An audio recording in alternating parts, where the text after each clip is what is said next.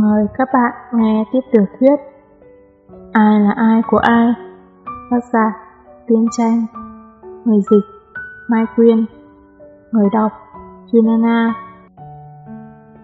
Chương 49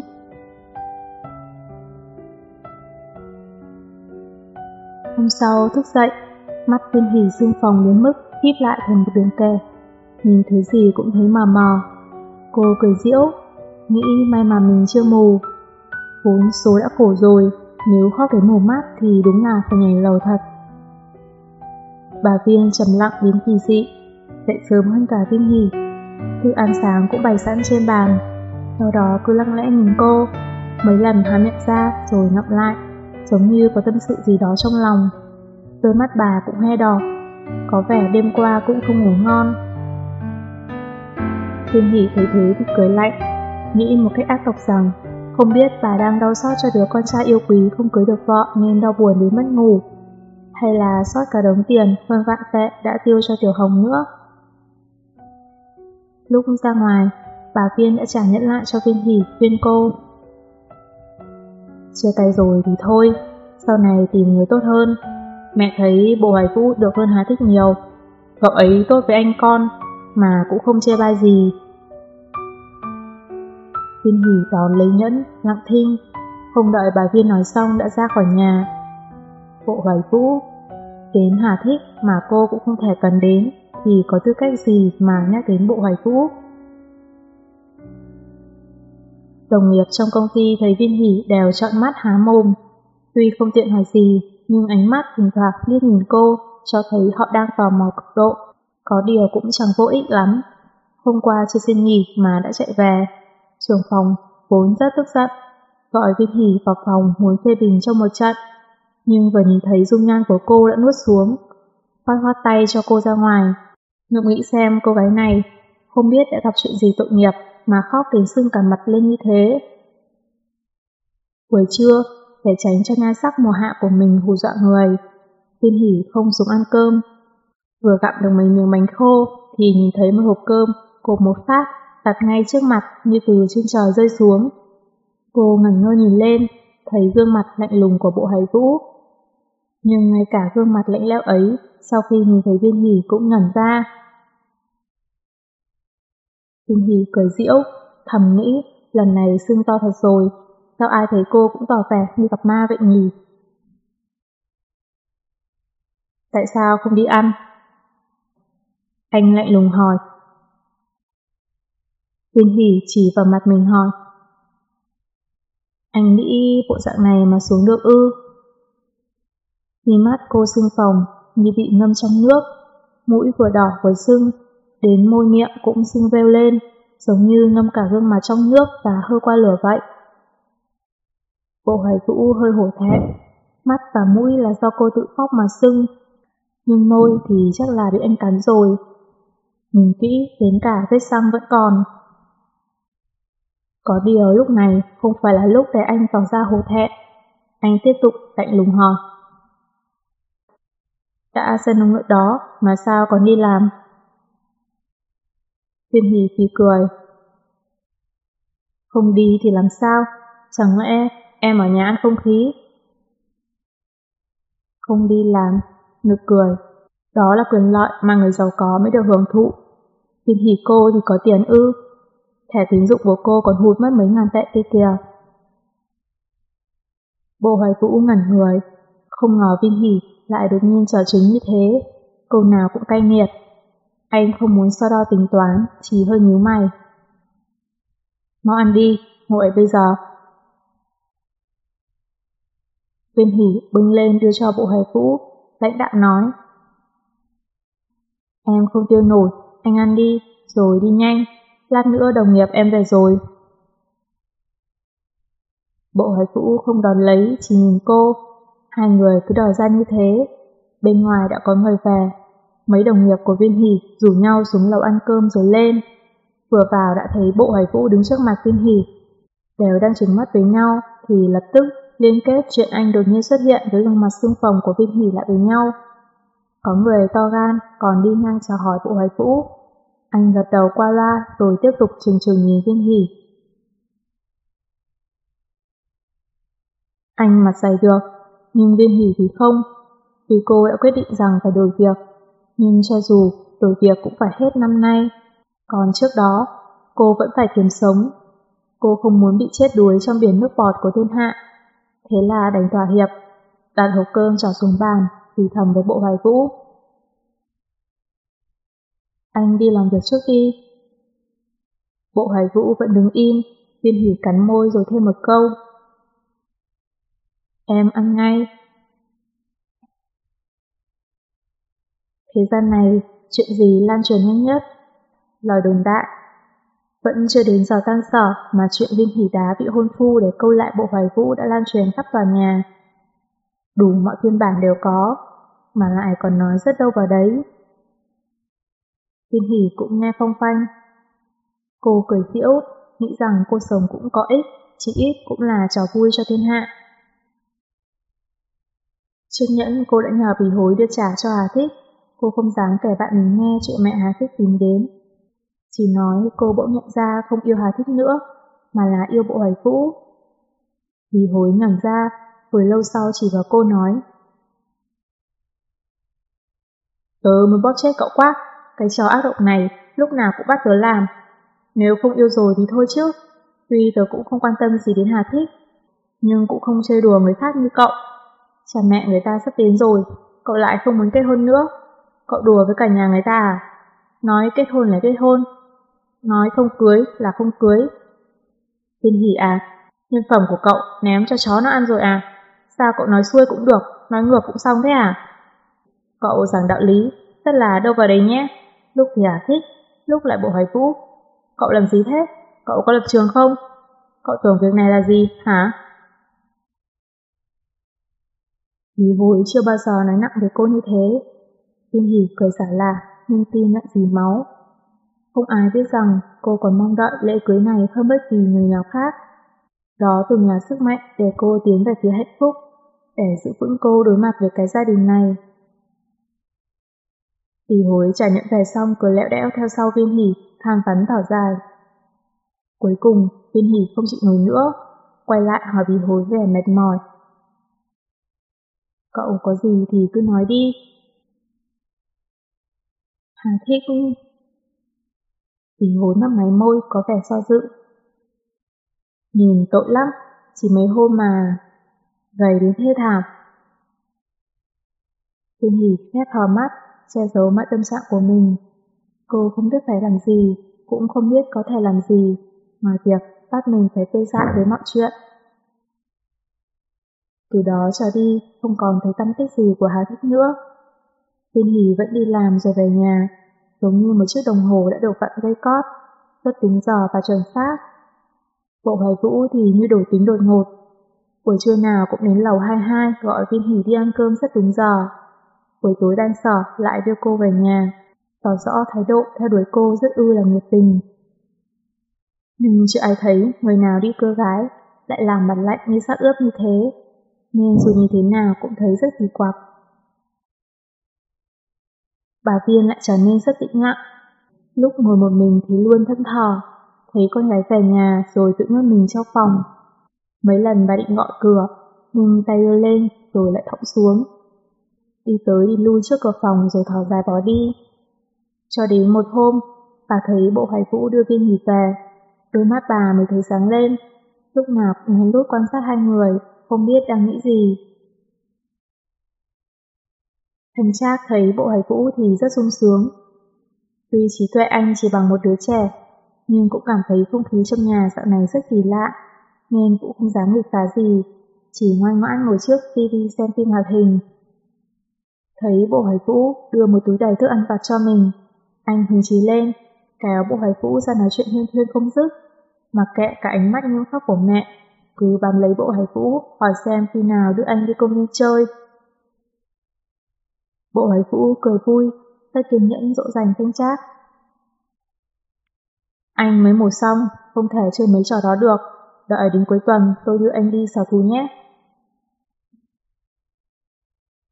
Thành cha vỗ tay hoan hô, Bà Tiên tuy ngoài miệng trách móc, nhưng trong lòng rất vui, có điều không nói ra. Viên hỉ tưởng bộ hải vũ chỉ nhận lời qua loa, Ai ngờ thứ bảy anh đã lái xe đến đón thật. Thành Trác sung sướng nhảy nhót, chưa mặc áo khoác gì đã kéo viên hỉ chạy bổ ra ngoài. Cô không nỡ để anh mình thất vọng, nên đành giúp anh mặc áo khoác rồi đi. Bộ hoài vũ nhìn bà Viên ba gái cùng đi nhé. Bà Viên ngẩn người, vội phát tay. Không cần, không cần, mọi người đi đi. Rồi nhìn Viên Hỷ vẻ hồi hộp, bộ phải vụ cười. Đi thôi, bác ở nhà cũng rảnh rỗi, buổi trưa không về đâu, cháu đi thính trác chơi cả ngày. Bà Viên ấp úng nhìn Viên Hỷ, cô cúi đầu chỉ áo khoác lại cho thanh trác rồi nói gọn. Cùng đi, con sợ không chăm nổi anh. Mắt bà Tiên hoe đỏ, vội ừ một tiếng rồi vào trong lấy đồ. Bộ hoài vũ thấy bà mang rất nhiều thức ăn thì vội cười ngăn lại. Bà gái, không cần mang theo, lúc đói thì ăn ở bên ngoài là được. Ôi, thế thì tốn tiền lắm, món gì cũng đắt chết đi được, cứ mang theo là tiết kiệm nhất. Bà Tiên nói. Bộ hoài vũ lấy lại mọi thứ đặt xuống bàn cười bạc. Không cần thật ạ, cháu đã nhận lời đưa Thanh Trác đi ăn một bữa thịnh soạn rồi. Bà Tiên vẫn nhìn các thứ trên bàn ăn một cách quyến luyến, e dè nói. Hay là mấy đứa cứ ăn, bác ăn cái này là được rồi. Bộ hoài vụ cười lắc đầu, kéo bà Tiên ra cửa. Thành Trác đã nhấp nhủ ngoài đó, cứ thúc giục liên tục. Nhanh lên, nhanh lên!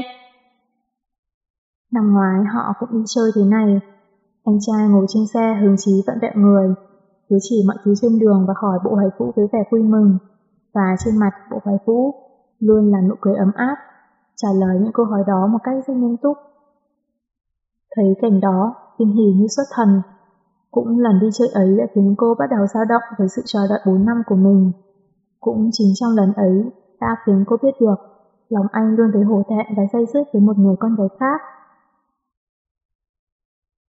Cùng một cảnh tượng, chỉ cách chưa đến một năm, nhưng giờ đây nghĩ lại thấy xa xôi quá. Không biết là thân xác đã mỏi hay là trái tim đã mệt, dường như đã ngăn cách mình với mọi thứ, qua một lớp kính dày, thấy rất chân thực. Nhưng đưa tay lên chỉ chạm vào lớp kính lạnh lẽo, không một chút hơi ấm nào.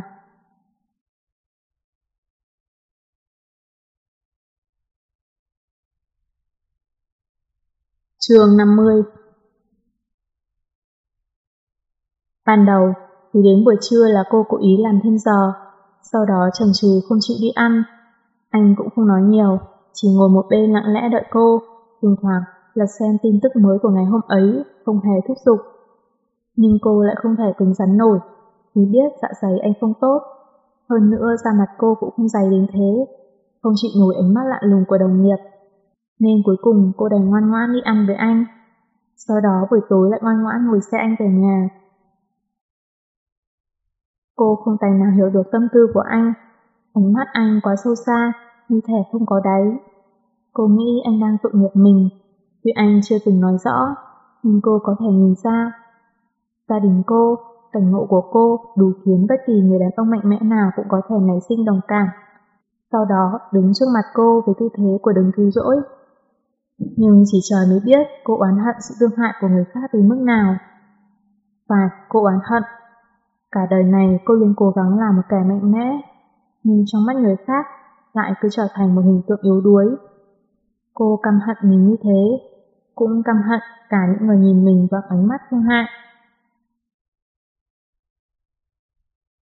Buổi tối không ngủ được, lúc nào cô cũng nghĩ ngợi lung tung. Những điều thần quỷ bí ẩn của kiếp trước lẫn kiếp này cô đều nghĩ đến.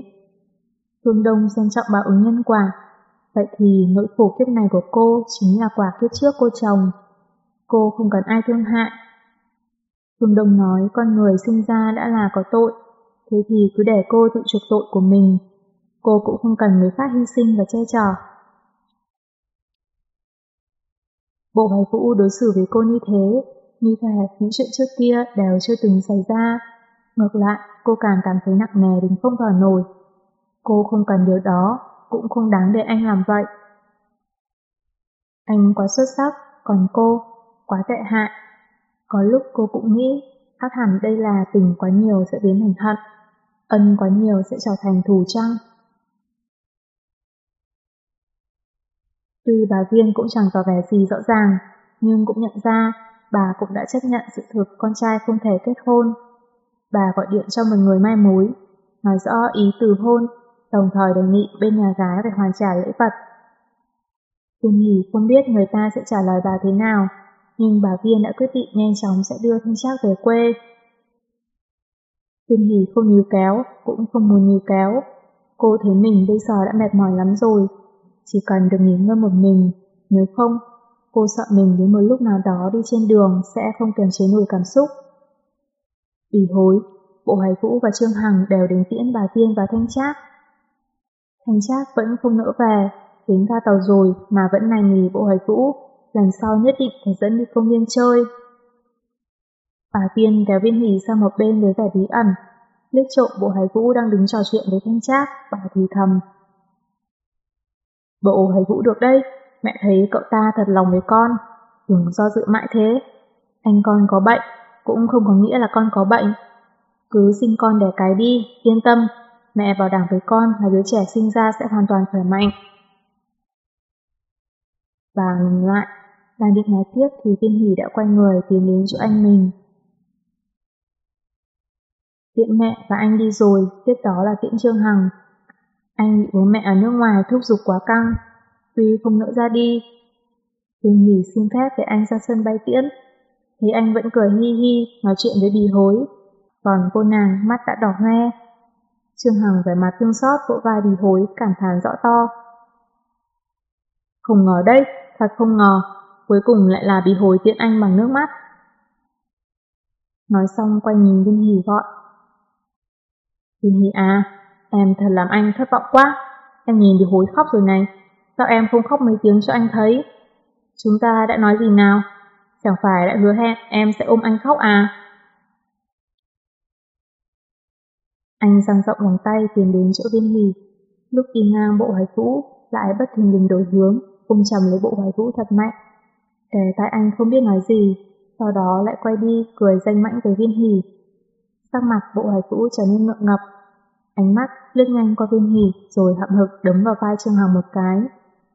Trương Hằng kêu to lên một tiếng rất khoa trương. Đã đánh rồi thì tôi cũng không khách sám đây nhé. Vừa nói và tiến đến gần viên hì. nhân lúc cô chưa kịp phản ứng đã kéo cô vào lòng, siết thật mạnh. Em gái, mạnh mẽ lên. Anh hạ giọng nói. Chỉ một câu em gái mạnh mẽ lên mà suy nghĩ viên hì đã khóc nức nở. Cô vùi mặt mình vào vai anh, cố gắng kiềm chế cảm xúc của mình. Anh cười phí ra một tiếng đùa cô. Được rồi, dậy đi, nếu không lăn nữa, anh sẽ bị ai đó đánh một trận không bò nổi lên máy bay đấy. Viên hỷ à, nếu em có ý với anh thì phải nói sớm chứ.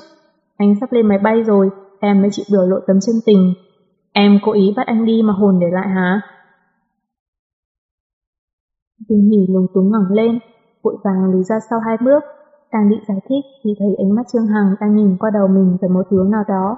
Rồi sắc mặt thay đổi, anh vội vàng xếp hành lý và gào lên nói với mọi người. Các anh em, hôm khác về thăm mọi người sau nhé, tôi chuẩn đây. Nói xong không đợi mọi người phản ứng đã quay người đi nhanh về phía cửa kiểm soát. Cả đám đều thấy ngẩn người, thầm nghĩ cho quái quỷ gì thế này. Vẫn chưa kịp hiểu rõ sự việc, thì nghe thấy phía sau có một giọng nữ hét lên.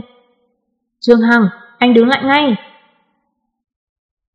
Không hét thì thôi, mà hét rồi còn khiến Trương Hằng còn đi nhanh hơn. Chớp mắt đã không thấy bóng dáng đâu. Một cô gái cao giáo mảnh mai, ăn diện rất thời trang, lao qua người thiên hỉ. Đuổi đến cửa kiểm soát thì bị người ta chặn lại. Sau đó trong lúc mọi người đang há mồm trợn mắt, Cô nàng vỡ một chiếc giày cao gót dưới chân ra, ném về phía Trương Hằng, miệng còn tức tối chửi rủa. Bà nói trước, chạy đi, tôi nói cho anh biết, có bản lĩnh thì chạy lên sao hỏa ấy, nếu không chúng ta chưa xong với nhau đâu. Mọi người đều đần mặt ra, không ai ngờ anh chàng Trương Hằng lúc nào cũng nở nụ cười đùa cợt ấy, cuối cùng lại bị một cô gái tiễn ra nước ngoài bằng cách đó. Cuộc đời này Đúng là một vở hài kịch, xen lẫn bi. Bạn mãi mãi không bao giờ biết được màn sau sẽ là bi hay hài. hoặc giả chấp nhận biến luôn nó thành náo kịch. Người phải đi đã đi, không phải đi cũng đi rồi, chỉ còn lại mỗi anh và cô. Viên hỉ nghĩ, cô cũng nên đi thôi, đi rồi sẽ không gặp nữa, không gặp nữa thì sẽ quên thôi. Tinh Phật đã nói, không còn nhớ nhung, không còn sợ hãi, chỉ cần không nhớ nhung nữa, cô còn gì phải sợ. Từ sân bay về công ty, trên bàn Viên Hỷ đã có một phong bì thư. Cô mở ra, bên trong chỉ có một tấm thiệp mời màu đỏ rất tinh xảo. Một mặt là hình cưới của đôi tân nhân, nụ cười rạng rỡ, chụp rất đẹp. Mặt khác là hàng chữ in rất đẹp. Anh Hà Thích và chị Trịnh Hảo mời bạn đến tham dự hôn lễ. Bên dưới còn ghi rõ địa chỉ và thời gian cử hành lễ cưới. Thì ra tên tiếng Hoa của Ella là Trịnh Hảo. Thích hợp và vừa hay, quả nhiên là trời sinh một cặp. Trong tiếng Hoa, tên Hà Thích đồng âm với thích hợp, còn Trịnh Hảo phát âm từng từ vừa hay. Hoa nói ra thế hai nhà rất môn đăng hậu đối mà đến cả tên họ cũng rất xứng đôi vừa lứa. Mới nhìn đã biết không có thành ý. Vé máy bay cứ hồi cũng trả rõ, rõ ràng là không muốn mình đi. Cô cười diễu, cầm phong bì và thiệp cưới ra máy hủy giấy vụn, bỏ nó vào đó. Thiệp mời khá dày, trước mày cũng phải tốn kha khá công sức để nghiền nát nó. Dòng chữ bằng bút máy phía dưới lấp lánh trước mặt cô, một lúc lâu mới biến mất từ từ. Cô nhận ra đó là chữ Hà thích viết, bằng tay, lực viết rất mạnh như muốn đâm xuyên tờ giấy. Anh viết, như em mong muốn. Phải, như cô mong muốn, ngoài dòng đó ra không còn chữ nào nữa. Chắc là đã kết thúc rồi nhỉ, cô nghĩ. Cô và bộ hải vũ vẫn ở cạnh nhau một cách kỳ quặc. Nếu không nhìn rõ thái độ của họ, thì cũng được xem là một đôi tình nhân. Anh đưa đón cô đi làm, cơm trưa cũng ăn cùng nhau, rõ ràng là hành động đang yêu nhau thắm thiết. Nhưng không khí giữa hai người có phần kỳ quặc. Anh lạnh lùng, cô lãnh đạm. Giữa hai người không có chút thân mật mà các cặp yêu nhau phải có. Qua nguyên đán là đến Tết, lúc bộ hoài vũ đưa cô về nhà đã nói là năm nay anh hứa với gia đình sẽ về quê ăn Tết, sợ rằng không thể ở đây với cô.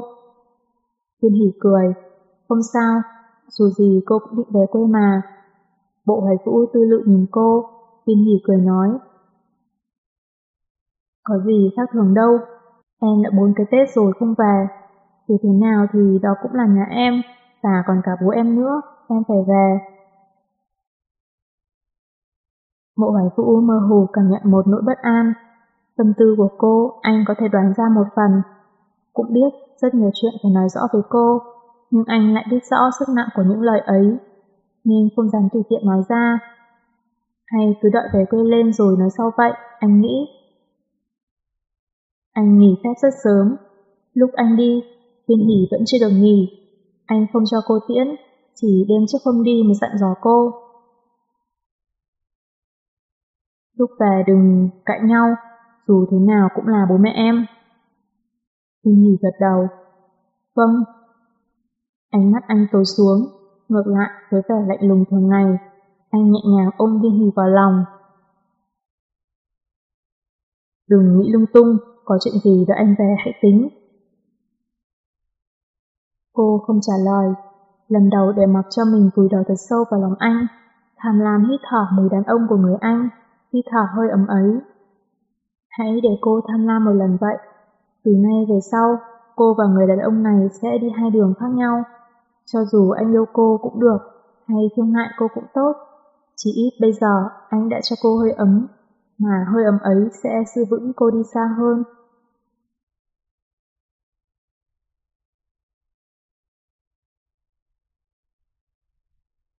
Chương 51 Bộ Hoài Vũ đã về quê, tuy rằng vẫn không yên lòng lắm. Viên Hỷ không về nhà ăn Tết như cô đã nói, mà từ trước tìm được một căn nhà mới sau đó thu dọn đồ đạc rồi mới gọi điện cho bì hối chuyển nhà hộ cô. Cũng di rời đồ đạc của bì hối đi, một là mang về nhà, hai là chuyển đến chỗ tiêu mặc đình. Bì hối nhìn đống đồ đạc của đóng gói, tự giờ đến mức không nói nổi, há mồm trợn mắt một lúc rồi mới làm nhạt. Kim Hỷ, cậu lúc nào cũng khiến tôi kinh ngạc. Kim Hỷ cười nói, dù sao cậu cũng có chỗ ở, đừng tốn tiền thuê nhà với tớ nữa. Nhà tớ mới thuê chỉ có một phòng, tuy hơi xa đây nhưng rẻ. Nếu cậu cạnh nhau với Tiêu Mặc Đình thì vẫn có thể chạy đến chỗ tớ, tớ thu nhận, chúng ta ngủ cùng một giường là được. Vì hối vội suy mấy tiếng. Trẻ con không biết kiên kỵ, không tính. Cô quay lại trừng mắt ra huấn viên hỉ. Tớ vừa làm hòa với Tiêu Mặc tình rồi, cậu đừng chú tớ. Cô và Tiêu Mặc Tình lần này chiến tranh lạnh khá lâu. Mấy hôm trước mới bình thường lại, đến bây giờ cũng xem như đã ngọt ngào lại như thuở trước. Qua trận cãi nhau to này, cô cũng hiểu được vài chuyện. Lúc nào cũng dạy dỗ viên hỉ rằng đàn ông không phải chỉ giáo dục họ, mà còn phải dỗ dành họ. Ngược lại cũng thế, đàn ông không chỉ cần dỗ dành mà còn phải trị bệnh cho họ nữa. Viên hỉ cười không đáp, tiếp tục thu dọn đống đồ lặt vặt. Bí hối bỗng nhớ ra gì đó hỏi. Năm mới mà tự dưng cậu lại chuyển nhà, bộ hoài vũ vừa đi, cậu đã thu dọn đánh bài chuồn. Chắc không định chơi chó mất tích với anh ấy đấy chứ. Viên hỉ lung túng cười cười đáp. Có phải đóng phim đâu mà chơi mất tích gì chứ? Hơn nữa nếu tớ định chơi trò đó thật thì sẽ không báo cậu biết tớ dọn đi đâu. Thì chắc chắn cậu không giữ được bí mật. Tớ chỉ muốn đổi sang một nơi khác. Trước kia rất lâu đã muốn làm thế rồi. Điều hồi vẫn tỏ ra vẻ hoài nghi. Thật không? Vậy tại sao lại chọn đúng lúc này? Bộ hoài vu có biết chưa? Nghe bạn hỏi, tiên hỷ cũng trầm tư. Vì hồi cái phản ứng đó là biết mình quả nhiên không đoán nhầm. Con bé này và bộ ấy cũ nhất định là có vấn đề gì rồi, thế là cô hỏi. Suốt cuộc cậu định làm gì? Mấy hôm trước chẳng phải đã bảo anh ấy mới là người cậu yêu hay sao? Hay lại thay đổi rồi? Thiên hỉ, tớ phải nói thế nào với cậu đây? Sao cậu kỳ cục thế? Tớ... Không hoàn toàn là vì anh ấy. Thiên hỉ bỗng ủ sụ nói. Tớ chỉ thấy mệt rồi, cho dù là với ai, tớ cũng chẳng có sức lực để yêu nữa. Tớ không muốn suốt ngày bị yêu với yêu đương làm phiền. Tớ muốn thực hiện giá trị của mình. Vì hối tức muốn nghẹn lời, nhìn điên hỉ như trò hề hỏi. Cái gì mà giá trị nguyên thủ quốc gia à? Nhân tài kinh doanh? Viên hỉ, đầu óc cậu có bị gì không đấy? Viên hỉ ngẩng lên, ánh mắt kiên định nhìn bì hối. Không xa rời như thế, chẳng qua là tớ muốn con người không chỉ lúc nào cũng sống vì yêu và hận. Tớ nghĩ ra rồi, một mình tớ sẽ theo đuổi hạnh phúc của mình, không cần cứ phải tìm một người đàn ông nào đó mới được. Trẻ con Bì hối cười diễu, hào tay cốc vào chàng liên hỉ. Đầu cậu uống nước à? Bộ hoài vũ, có gì không tốt? Sao cậu cứ phải cự tuyệt anh ấy thế? Vì anh ấy có tiền lại có sắc à? Tớ bảo cậu biết nhé, Thiên Hỷ Một hai lần còn gọi là thanh cao, nhiều hơn nữa thì gọi là làm cao đấy. Hơn nữa tự cậu cũng nói là yêu anh ấy mà. Cậu đùa với mọi người à? Cậu đổi việc rồi chuyển nhà, cậu còn nói không phải để chối bộ hầy vũ à? Cậu xem mọi người là đồ ngốc hết hả? Thiên Hỷ không nói được gì, rõ ràng đó là sự thật. Không biết có phải vì lòng tự tôn đáng thương chết tiệt của cô hay không, mà cô không muốn tiếp tục thế này nữa. Cô không cần bộ hài vũ thương hại, dù là về tiền bạc hay tình cảm. Cô cũng muốn ở bên anh một cách bình lặng, giống như hai người vẫn là bạn. Nhưng nụ hôn đó quá sâu sắc, chặn ngang giữa họ rồi. Cô biết họ không còn quay về được nữa. Vì hối không biết nhiều việc, đương nhiên cũng không thể lý giải nổi những hành vi kỳ quặc của viên hì. Viên hì lại cúi đầu không nói, vì hối cau mày, trong lòng bắt đầu thấy chán nản. Cô cứ thấy nửa năm gần đây Tiên Hỷ thay đổi quá nhiều, như thể đã không còn là Tiên Hỷ mà cô quen biết nữa. Thôi vậy, cậu muốn thế nào thì tùy, dù sao tôi nói gì cậu cũng chẳng bao giờ nghe. Cô nói vẻ mặt tỏ rõ sự thất vọng, đứng dậy mặc áo khoác rồi đi ra ngoài. Đồ đặc thì tớ gọi công ty vận chuyển đến dọn là được, dù sao cũng chẳng có thứ gì quan trọng Còn nữa, Viên Hỷ, nếu cậu định trốn bộ hoài vũ thật, tốt nhất cậu đừng nói cho tớ biết địa chỉ và số điện thoại mới. Tớ là người không biết giữ mồm giữ miệng, cậu biết đấy. Vì hối Vì hối phụng lại như nửa cười nửa không. Thực ra tớ thấy cậu đúng là tự hành hạ mình. Người như bộ hầy vũ, chỉ cần cậu nói rõ với anh ấy, thì tớ không tin rằng anh ấy vẫn dày mặt ra để đeo bám cậu. Tiên hỉ, tôi nói những lời này có thể cậu không vui, nhưng cậu đã thay đổi rồi. Trước kia cậu chưa bao giờ cứng đầu và cực đoan như vậy.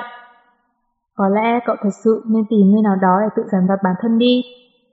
Đến khi cậu nghĩ thông suốt hẳn rồi, hãy gọi điện cho tớ. Dù sao điện thoại tớ cũng sẽ không đổi.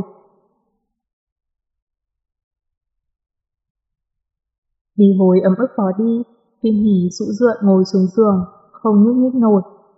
Cô cười, mỉa mai chính mình. Lần này đi sạch sẽ thật, đến đi hồi cũng bỏ đi rồi. Cô gục mặt vào lòng bàn tay.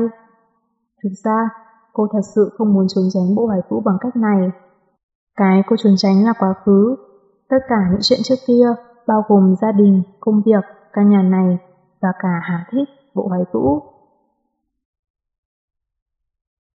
Đêm giao thừa, Viên Hình nấu một ít sủi cà đông lạnh, ăn xong cuộn mình vào salon xem tiết mục đêm giao thừa. Đó là cái Tết thứ năm cô không về nhà, cũng là cái Tết lạnh lẽo nhất, hoàn toàn trở thành cô gia quả nhân. Khi tiếng chuông đồng hồ gõ những âm thanh mừng năm mới, di động của cô cũng reo vang. Lúc đầu cô ngỡ là tí hối, vội lấy ra xem, nhưng trên màn hình lại nhấp nháy chữ bộ hải vũ. Cô do dự một lúc rồi gỡ luôn pin di động ra. Mùng 1, cô ngủ trong nhà cả ngày, xem như dưỡng tinh thần. Sáng sớm mùng 2 bắt đầu ra tay dọn nhà. Nhưng Tết nhất ai mà dọn nhà, đến công ty vận chuyển cũng nghỉ lễ.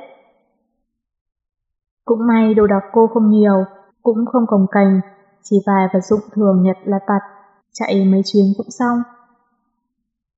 Nhưng không ngờ, nghĩ là đơn giản, nhưng đến lúc dọn thật thì rất khó khăn. Cứ bận bị đến tối mịt mà vẫn chưa xong. Để tiết kiệm tiền, cô đều bắt taxi dọn đồ đi, sau đó ngồi xe buýt hoặc tàu điện ngầm để trở về. Nhưng lượt cuối cùng cô quả thực mệt đến bã cả người, bèn hạ quyết tâm ngồi xe taxi về nhà. Xe taxi dừng lại ở bên dưới, Thiên Hì trả tiền, ngẫm nghĩ rồi lại thương lượng với bác tài xem có thể đợi bên dưới một chút được không. Cô lên lấy đồ rồi xuống, sau đó lại đưa cô đi tiếp. Nhưng thời gian đợi không được tính tiền, bác Tài hơi do dự. Viên Hỷ vội bổ sung. Không lâu đâu, đồ đạc tôi sắp xếp xong cả rồi, lấy xuống rồi đi ngay. Bác gia cũng chưa chắc kéo được khách, chỉ bằng đợi ở đây vài phút còn hơn. Bác Tài nghe cô nói thì phì cười, gật đầu đồng ý, nhưng bảo cô phải nhanh lên, qua 10 phút là bác phải tính tiền. Tin hỉ vội gật gật đầu, sau đó treo xuống xe, chạy nhanh vào trong lấy đồ. Lúc lấy chìa khóa mở cửa, cô mơ hồ nhìn thấy có điều gì kỳ lạ. Không khí như phẳng phất mùi thuốc lá. Cô nghĩ có thể do người hàng xóm nào đó hút thuốc trong cầu thang trăng. Nhưng không hiểu vì sao, tim cô bỗng đập rất nhanh. Để che giấu tâm trạng này, cô khẽ ngân nga một ca khúc vui tươi. Ai ngờ vừa mở cửa thì mùi thuốc lá sặc sụa đã bao vây lấy cô. Tiên hỉ ngần ngơ, chưa kịp phản ứng thì bỗng bị một người dùng sức lôi vào trong. Cửa phòng dầm một tiếng nóng lại. Trong bóng đêm đen đặc, cô kinh hoàng cực độ, giật mình muốn hét lên. Nhưng âm thanh chưa kịp phát ra thì một bàn tay ấm nóng to lớn đã bịt lấy miệng cô. Đừng kêu, một giọng nam trầm trầm vang lên bên tai. Giọng nói ấy vô cùng quen thuộc, nghe rất giống giọng bộ hoài vũ. Thiên hỉ sững sờ, cố nhìn kỹ bóng dáng mờ mờ ấy. Người ấy thấy cô không rằng con nữa thì dần dần buông tay. Là anh à? Cô lúng túng hỏi. Người đó hừ một tiếng, lạnh lùng hỏi thiên hỉ. Không là anh thì là ai? Quả nhiên là giọng của bộ hầy vũ. thiên hỉ bất giác thở phào một hơi, cuối cùng trái tim nãy giờ thoát lên cổ họng đã quay về lồng ngực. Sau khi hoàn hồn, Cô mới phát giác ra hai chân mình đã mềm nhũn, không chống đỡ nổi sức nặng cơ thể nữa. Anh đang ở quê ăn Tết mà, sao mới mùng hai lại chạy về đây? Anh nghe được tiếng lòng của cô, cười lạnh lùng. Thắc mắc tại sao anh về đây sớm à? Nếu anh về muộn một ngày, có phải em đã chạy mất dép được không? Thiên hỉ lúng túng. Tuy khi không có anh, cô đã nghĩ kỹ mọi điều cần nói, nhưng khi đứng trước mặt anh, cô phát hiện ra thật sự rất khó nói. Nghe anh hỏi thế thì ấp úng đáp. Không phải. Không phải. Anh hỏi lại đầy chế giễu, rõ ràng là không tin lời cô. Thiên hỉ gật đầu định nói thật lòng. Vâng, không phải. Đồ em chưa dọn xong, phải mùng bốn mới ổn thỏa. Hứ, nói vậy là anh về sớm à? Tiên hỉ không biết trả lời thế nào nên đành im lặng. Bộ hoài vũ giận quá lại cười, cười mấy tiếng rồi mới cúi xuống hỏi Tiên hỉ. Tiên hỉ à Tiên hỉ, tôi không ngờ em lại giỏi thế đấy. Nói dối cũng ổn mà còn biết chạy nữa. Mấy hôm không gặp mà tiến bộ nhanh quá nhỉ. Giọng nói anh sắc nhọn hiếm thấy. Viên hỉ cảm giác đứng trong bóng tối với anh như thế quá áp lực. Bèn đưa tay định mò công tắc mỏ đèn. Nhưng ai ngờ, vừa đưa tay đã bị anh tóm lấy. Tính khí kỳ quặc của anh lại xuất hiện. Viên hỉ cố sức vùng thoát khỏi gọng kiềm đó. Nhưng ai ngờ sức lực anh lại mạnh như thế, nhẹ nhàng khống chế hai tay cô khóa ra sau lưng, sau đó đẩy cô dựa sát vào cánh cửa.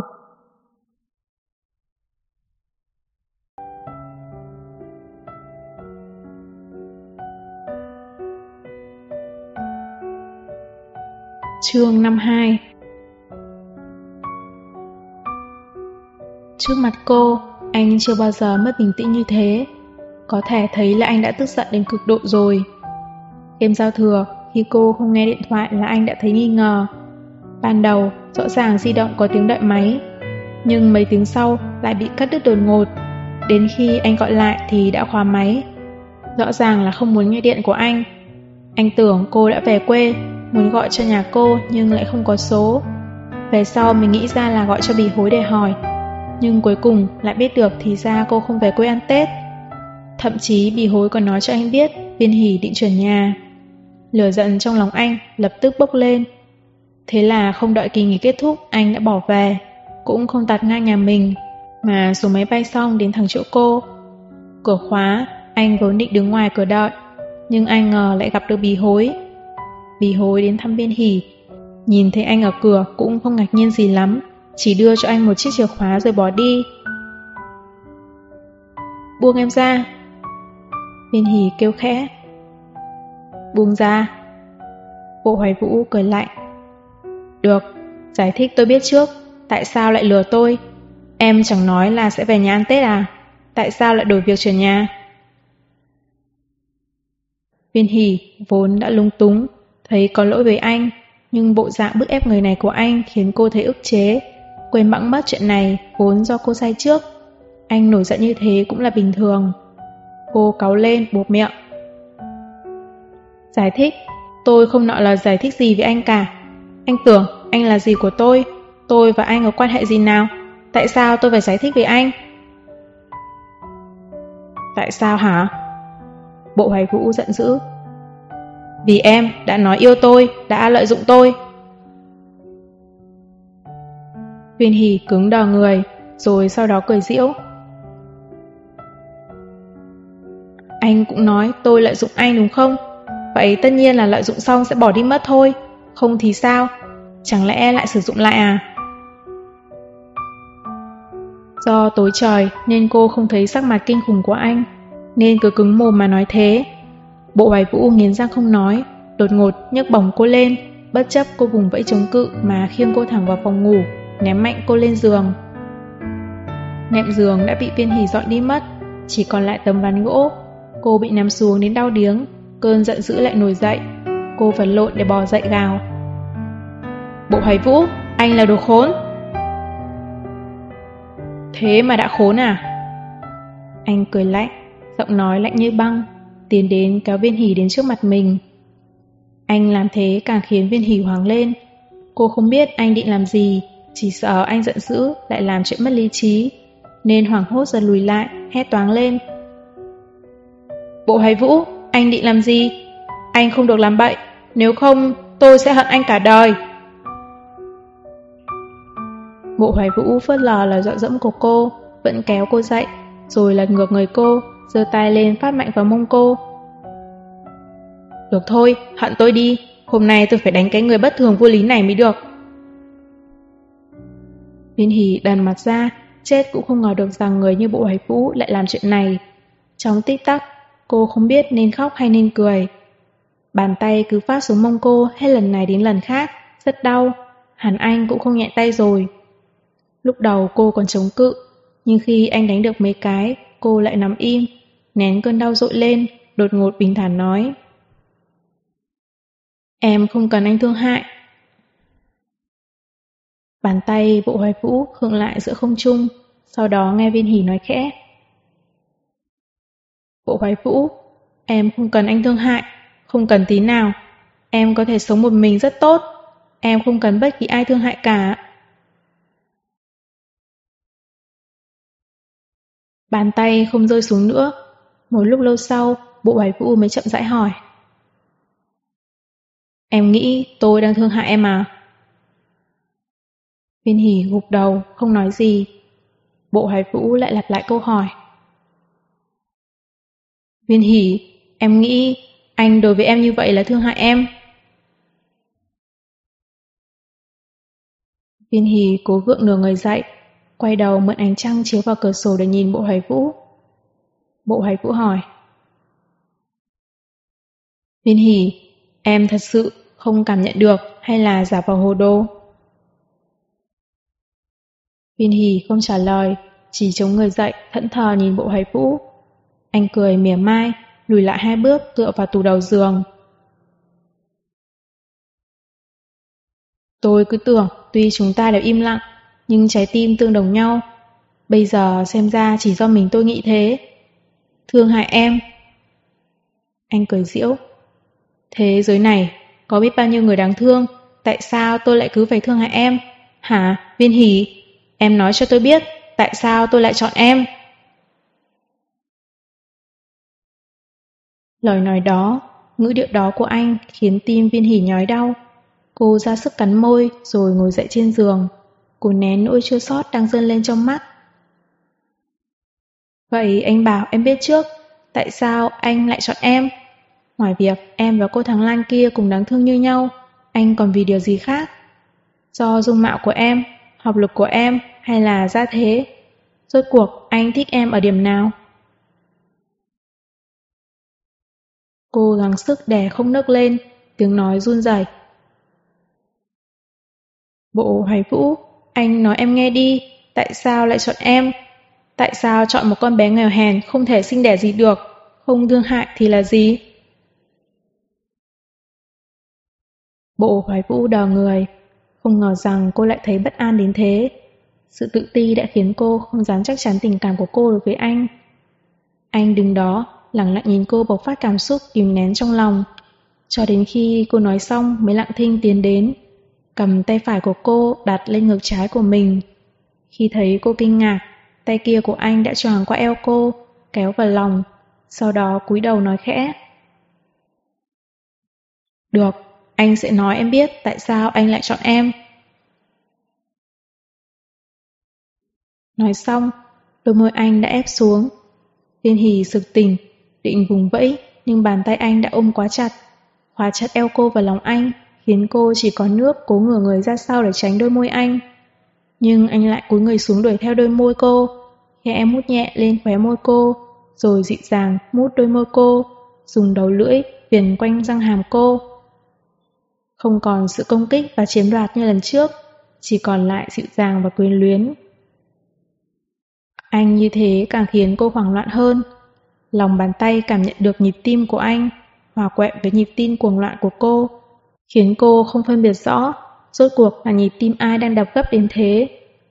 Không biết từ lúc nào, cơ thể cô đã bắt đầu mềm lại, môi cũng hé mở ra, trong tích tắc thất thủ, và rồi mọi cảm quan gần như mất đi sự linh hoạt.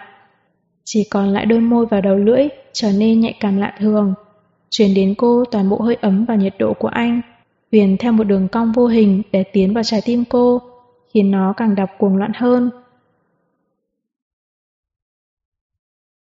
Một lúc lâu sau anh mới từ từ rời khỏi môi cô, giọng nói trầm khàn. Đó chính là lý do, đây chính là lý do anh muốn nói em biết. Viên hỉ không phải thương hại, mà là yêu. Anh dừng lại một lúc rồi cười diễu. Nếu em cứ phải hỏi anh lý do anh yêu em, thì anh nghĩ anh không trả lời được. Anh siết chặt tay cô trên lòng ngực mình. Em chỉ có thể hỏi nó, vì anh cũng không thể nói rõ vì sao lại yêu em. Anh chỉ biết anh yêu em thôi. Bộ hoài vũ cười khổ. Anh đã trưởng thành và chính chắn. Qua cái tuổi, lúc nào cũng chỉ biết yêu về đương. Có thể là đã già rồi chăng? Cũng không còn gan để sống chết vì tình nữa. Anh có công việc, trách nhiệm của mình. Anh không thể hứa hẹn cho viên hỷ một tình yêu cuồng nhiệt. Anh cũng không có sức lực và thời gian. Điều anh có thể cho cô là một cuộc sống bình lặng và ổn định. Một vòng tay để cô dựa dẫm và cả tình cảm anh dốc hết cho cô. Chính vì thế, khi Hà Thích quay về, anh đã chọn rút lui. Nhưng anh không ngờ tình cảm của mình lại vượt xa mức có thể kiềm chế. Khi anh hiểu ra và quay lại tìm viên hỷ, tay cô đã đeo nhẫn của Hà Thích. Lý trí anh mách bảo nên cách xa họ. Anh không phải là người chưa kinh qua mối tình nào. Khi biết tình yêu đã vô vọng, cách tốt nhất là cố gắng kết thúc nó thật sớm. Anh đều rõ cả, nhưng anh lại không làm được. Nên dù anh biết khi thấy họ ở bên nhau thì sẽ đau lòng, nhưng vẫn cố xông đến. Rồi sau đó nghe Trương Hằng báo, anh ngồi ngoài nghe tiếng cô khóc nức nở trong thư phòng, bỗng thấy có cảm giác không thể hít thở nổi. Chắc là đau lòng chăng? Anh nghĩ, rốt cuộc anh vẫn yêu cô rồi. Tuy anh luôn cố gắng tránh không cho mình rơi vào tình cảnh đó, nhưng anh vẫn đã rơi xuống. Cô họng viên hỉ nghẹn lại. Đó là lần đầu anh nói yêu cô. Cô không nghi ngờ tính chân thực của nó. Nhưng cô hoài nghi rằng mình còn có tư cách đón nhận tình yêu ấy của anh hay không. Anh đưa tay nâng cầm cô lên, cúi đầu nhìn thẳng vào mắt cô nói. Đừng hành hạ bản thân nữa, tin anh, anh có thể khiến em hạnh phúc. Anh cũng không thể. Viên hỉ cắt ngang, quay đi trên ánh mắt của anh, cay đắng nói. Chúng ta đều biết, mỗi người đều có trách nhiệm của mình, gia đình của mình. Đó không phải là vấn đề mà chỉ cần đến mỗi tình yêu để giải quyết. Phải, anh biết. Bộ hoài vũ nói khẽ. Nên anh đã quay về nhà hỏi ý gia đình rồi. Viên hỷ sững sờ, cô không ngờ bộ hoài vũ về quê lại nhắc đến chuyện của cô với gia đình. Anh nhắc đến em về bố mẹ rồi. Bộ hoài vũ gật đầu. Viên hỷ, anh không muốn nói những lời xáo rỗng, cũng không muốn thổi phồng tình cảm của anh với em. Anh không thể làm được việc cắt đứt quan hệ với cha mẹ vì em. Đó không phải là vấn đề anh yêu hay không yêu, mà là vì họ đã sinh ra và dưỡng dục anh. Anh không thể làm thế được. Lần này anh về nhà là để làm công tác tư tưởng với bố mẹ. Vì anh không biết kết quả thế nào nên không thể hứa hẹn trước với em. Chúng ta đã là người lớn, đều hiểu rõ hôn nhân không chỉ là chuyện của hai người, mà là chuyện của cả hai gia đình. Tay anh khẽ vuốt ve gương mặt cô, dịu giọng nói. Cái anh cần không chỉ là tình yêu, anh còn tham lam hơn. Anh cần cả một gia đình và một người vợ có thể sống hạnh phúc cùng nhau đến tận cuối đời.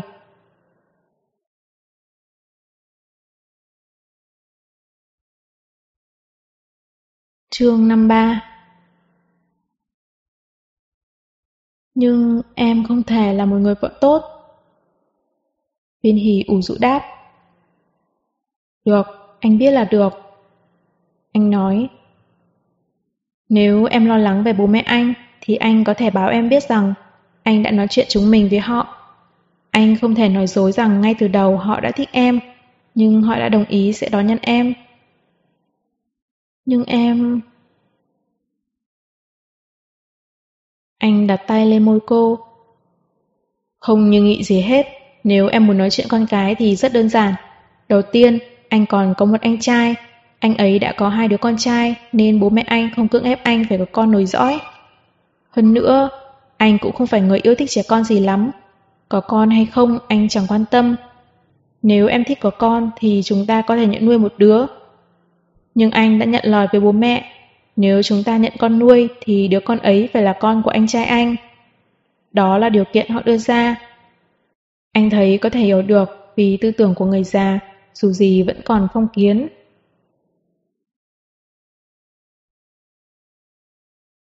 Viên Hỷ không ngờ rằng anh lại suy nghĩ sâu xa đến thế.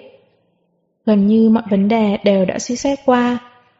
Cô cũng gần như định nhận lời, nhưng mấp máy môi mãi, vẫn không nói được. Cô không thể ích kỷ như thế. Tại sao cô lại có thể làm một người phụ nữ tự tư tự lợi được? Anh nhìn ra mâu thuẫn trong lòng cô. Bây giờ chỉ cần em trả lời anh một câu thôi. Anh hỏi. Em có yêu anh không? Viên hỉ, những vấn đề khác không cần lo nghĩ. Em chỉ cần nói anh biết tình cảm của em đối với anh. Anh nói yêu cô, còn cô thì sao? Cô không biết tình cảm với anh có phải là tình yêu hay không? Cô thừa nhận anh luôn tồn tại trong tim cô. Dù là khi ở cạnh Hà Thích, cô cũng chưa từng quên hẳn anh. Nhưng đó có phải là tình yêu không? Cô không biết. Em không biết, em thật sự không biết. Anh cười khe khẽ nói. Tạm ổn, em bây giờ chưa từ chối anh hoàn toàn. Nói xong buông viên hỉ ra, quay người bỏ đi. Anh định bỏ cô ở lại ư. Viên hỉ bỗng thấy hoảng hốt, cô nghiền răng rồi bỗng nói. Em sợ, sau này anh sẽ hối hận. Bộ hoài vũ khựng lại, anh chậm rãi quay người, trầm giọng. Vậy đến lúc anh hối hận rồi hạng tính, trước đó thì chúng ta ở cùng nhau. Viên hỉ, em nhớ lấy, là em nợ anh. Không đợi cô trả lời, anh đã mở đèn phòng ngủ. Ánh sáng rực rỡ, thoáng chốc khiến mắt cô hoa lên, khiến bóng anh đứng ở ngưỡng cửa trở nên mờ nhòa. Anh nói từng chữ một.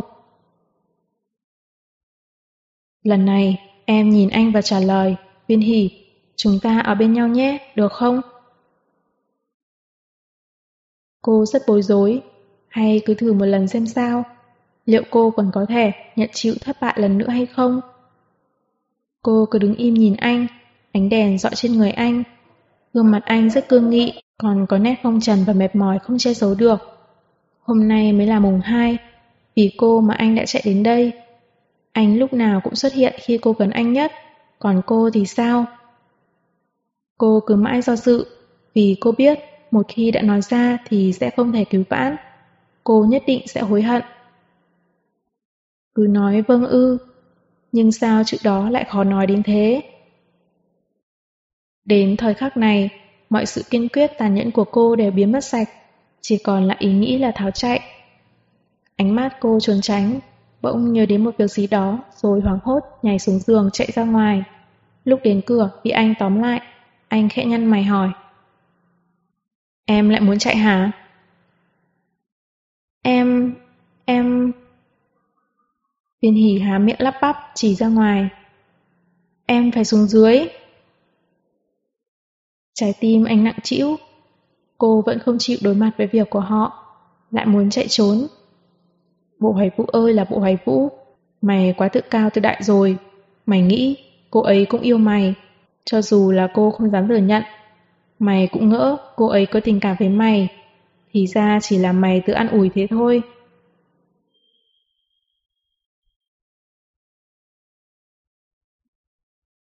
Viên hỉ thấy sắc mặt anh sầm xuống, Sự dịu dàng trong mắt cũng dần tan biến thì càng hoàng lên.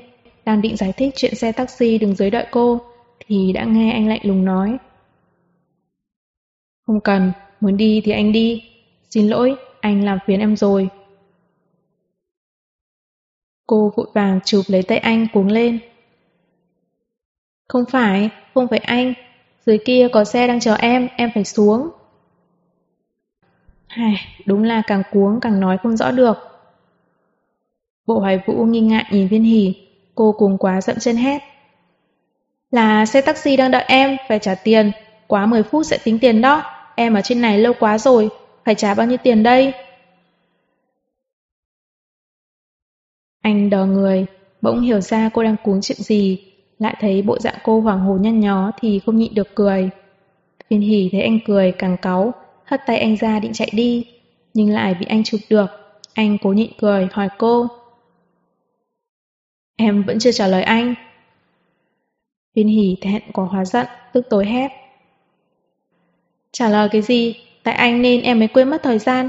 Anh mau xuống dưới trả tiền xe cho em, em quyết không chi tiền.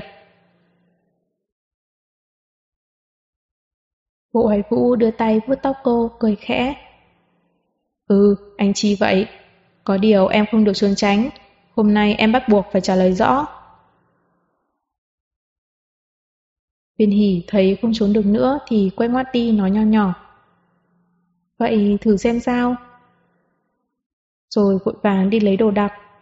Bộ hoài vũ thắc mắc, đi theo sau cô hỏi. Nếu đã nhận lời anh rồi thì còn dọn nhà làm gì?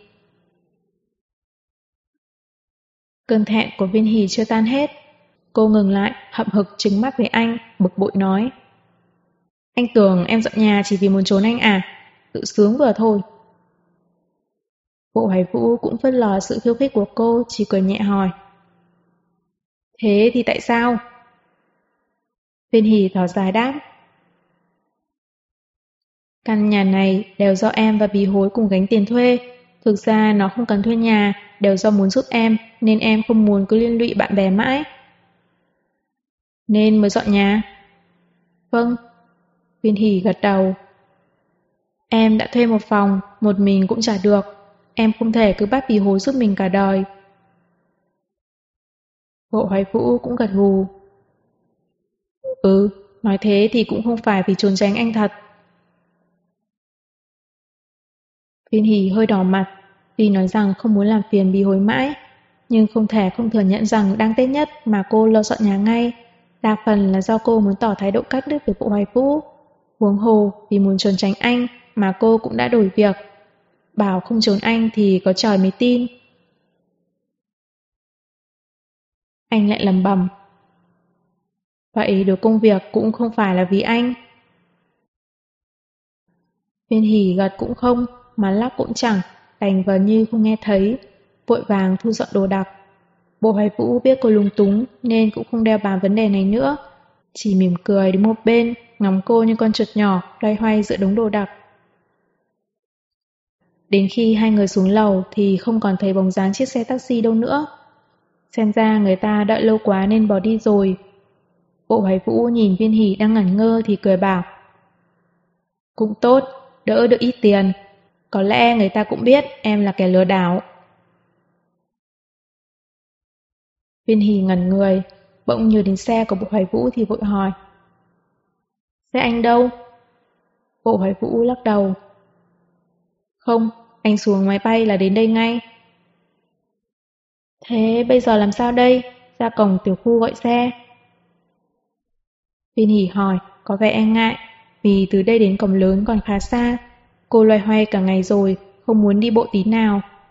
Bộ hoài vũ khẽ hừ một tiếng, đón lấy đồ đạc trong tay cô rồi hỏi. Có cần anh cộng em không? Viên hỉ đần mặt ra rồi vội vàng khoát tay. Không cần, không cần. Anh cũng mệt cả ngày rồi, cô nào có ý hành hạ anh thêm. Hơn nữa cô cũng chẳng còn là một cô bé, nhõng nhẽo bắt người ta cộng đi, Người khác nhìn thấy thì cái mặt già của cô còn biết giấu đi đâu. Vẻ mặt anh giãn ra nhưng vẫn làm ra vẻ nghiêm khắc. Vậy thì đi mau, đừng lè mè nữa. Cô vội đáp lại rồi leo đeo theo sau anh. Bóng dáng cao lớn đẹp đẽ của anh bước từng bước vững chãi phía trước, giống như ngọn núi sừng sững, khiến cô thấy rất chân thực, dường như không còn sợ gì nữa, vì luôn có anh đứng che chắn phía trước cho cô. Ra khỏi tiểu khu gọi xe, Bộ hải Vũ không chỉ đến chỗ trọ mới của Viên Hỷ mà bảo taxi đưa họ đến khu chung cư của anh trước. Rồi anh lái xe ra khỏi gara, quảng hết đủ thứ đồ đặc lình kình của cô lên xe, sau đó mới mở cửa trước, ra lệnh. Lên xe! Viên Hỷ cảm thấy mình thật hèn kém, sao mà trước mặt anh chỉ biết ngoan ngoãn nghe lời. Trong lòng thì rất bất mãn, nhưng cơ thể vẫn nghe lời, ngoan ngoãn ngồi vào ghế phụ. Bộ Hoài Vũ thấy cô vẫn lò bào gì đó, lắng nghe kỹ cũng không rõ cô đang nói gì nên đành hỏi. Em đang lầm bầm gì thế? Hả? Viên hỉ cứng người, thầm nghĩ tiêu rồi, lẽ nào mình nghĩ gì cũng nói ra hết ư? Nhưng thấy vẻ mặt bộ hoài vũ có vẻ như không nghe thấy gì nên cô đáp bừa. Không có gì, em có lầm bầm gì đâu. Cô hoài vũ nghiêng người nhìn viên Hỷ. Ồ, không lầm bầm gì à? Viên Hỷ vội nói. Em đói, chúng ta chuyển đồ đặc nhanh đi, rồi đi ăn gì đó. Rõ ràng là cô đang đánh chống làng, nhưng anh cũng không so đo làm gì, chỉ cười diễu. Em có biết đói à?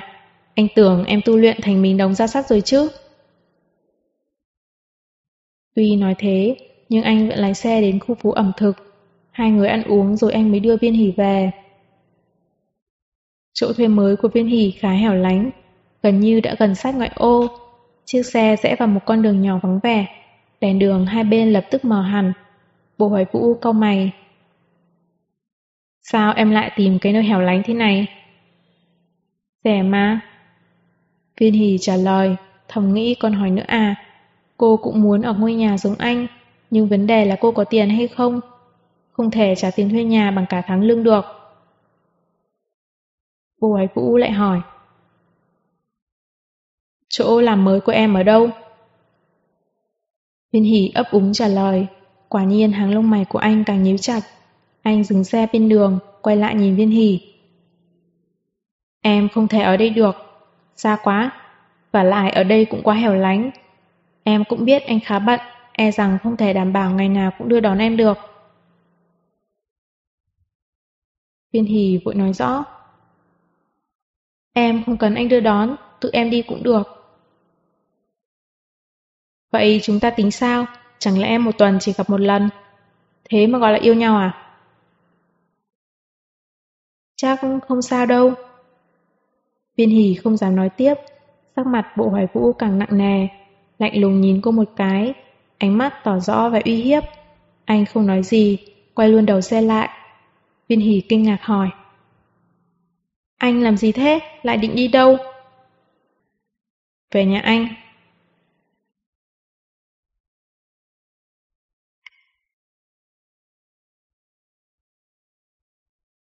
Chương 54 Về nhà anh Bộ hoài vũ trầm giọng dáng vẻ rất ư là điều đó là hiển nhiên. Thiên hỉ nhất thời ngẩn ngơ, hồi lâu sau mới phản ứng kịp, lắp bà lắp bắp. Đi, đi đến nhà anh làm gì? Quay lại đi, muộn rồi, anh cũng mệt cả ngày, đưa em đi rồi về nhà sớm để nghỉ ngơi. Thấy vẻ mặt căng thẳng của cô, bộ hoài vũ chỉ thấy tức cười. Cố đanh mặt lại lườm cô một cái, cố ý lạnh nhạt hỏi. Em sợ cái gì? Nhà anh to, lúc nào cũng có phòng cho em ngủ. Căng thẳng quá thế. Nhà có to đến mấy thì cũng là cô nam quả nữ ở chung mà. Viên hỉ kêu thầm. Thấy vẻ mặt bộ hoài vũ rất nghiêm túc, có vẻ không hề đùa cợt, khiến cô thoáng chốc không biết phải nói gì. Khóe môi bộ hoài vũ cuối cùng không kìm nổi đã nhớn lên. Viên hỉ thấy ngay, mới biết anh đang đùa cô tức tối. Anh lại chọc em, quay đầu xe mau. Nhưng anh đã lấy lại vẻ nghiêm túc, nói với cô rất chân thành. Không phải chọc em, viên hỉ, chuyển đến chỗ anh đi, ít nhất thì có thể gặp nhau hàng ngày. một mình em ở đây anh thật không yên tâm. Anh cười dịu dàng rồi tiếp tục. Em yên tâm, người như anh vẫn rất biết kiềm chế, sẽ không cưỡng ép em làm gì đâu. Thực ra anh vẫn rất ma mãnh, cái gì mà gọi là sẽ không cưỡng ép. Nếu là bì hối mà nghe câu này thì hẳn đã bới móc được chữ này rồi. Nhưng viên hỉ có phải là bì hối đâu, cô chỉ đỏ mặt, cắn môi không nói gì. Đấu tranh mãi mới thốt ra một câu. Em không muốn ở miễn phí. Đã ở bên nhau rồi còn phân biệt rạch ròi thế à? Cô hoài vũ hỏi, thấy viên hỉ gật đầu kiên định thì cười bảo. Thế này vậy, em ở nhà anh, tiền nhà không cần trả, chỉ cần nấu cơm và dọn dẹp giúp anh là được. Anh cũng không thuê người giúp việc nữa, em nghĩ sao? Nếu giỏ trò khôn vặt thì viên Hỉ dứt khoát không phải đối thủ của anh. Cô cúi đầu nghĩ ngợi, thấy cũng khá hợp lý, coi như là trao đổi bình đẳng. Thế là gật đầu, nhưng một thắc mắc lại nảy ra. Cô ngước lên nhìn bộ hoài vũ. Nhưng, bì hối em phải nói thế nào? Nó nhất định sẽ cười em cho xem. Bộ hoài vũ đảo mắt về phía viên hì đáy mắt lấp lánh ánh cười. Anh khẽ thở dài một tiếng rồi hỏi. Em có phải sống để người khác nhìn đâu, quan tâm đến suy nghĩ kẻ khác để làm gì? Viên hỷ biện bạch. Nhưng bì hối không phải là kẻ khác. Bộ hoài vũ cười, tay phải buông ra tròn quanh người cô, cột đầu anh vào chán cô một cái. Viên hỷ hốt hoảng đẩy anh ra. Anh làm gì thế? Cẩn thận! Bộ hoài vũ cười hì hì. Ngốc quá, cô ấy sẽ không cười em đâu. Nếu có cười thì em cười lại. Cô ấy cũng ở chung với tiêu mặc đình mà. Có điều em yên tâm, cô ấy sẽ không cười đâu. Nhiều nhất thì mắng em là ngốc thôi.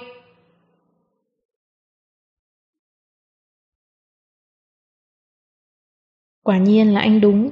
Bì hối không hề cười cô, cũng không mắng cô là ngốc, mà mắng cô đần còn rất nhã nhặn ngắt cành hoa lan xuống chỉ vào trán cô. Viên hỉ lúng túng hỏi.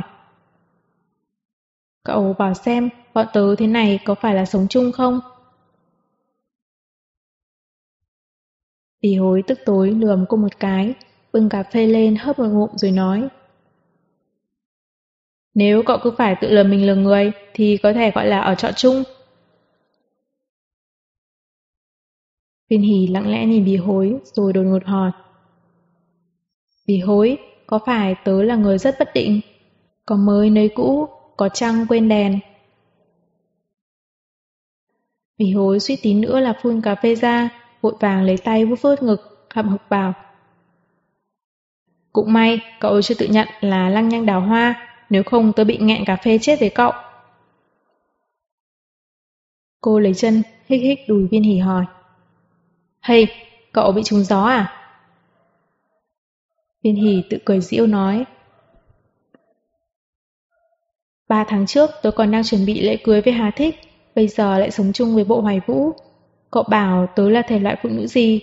Chưa nói đến tình cảm của người khác, mà thật ra tình cảm của tớ lại dễ thay đổi đến thế. Thế giới này có còn tình yêu trung trinh nào hay không?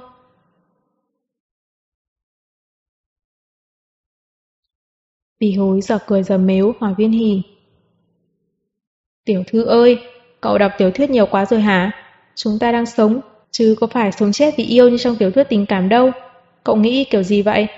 Chẳng lẽ cậu phải rút ra mấy năm thời gian để tưởng niệm mối tình cũ, sau đó mới bắt đầu yêu người mới?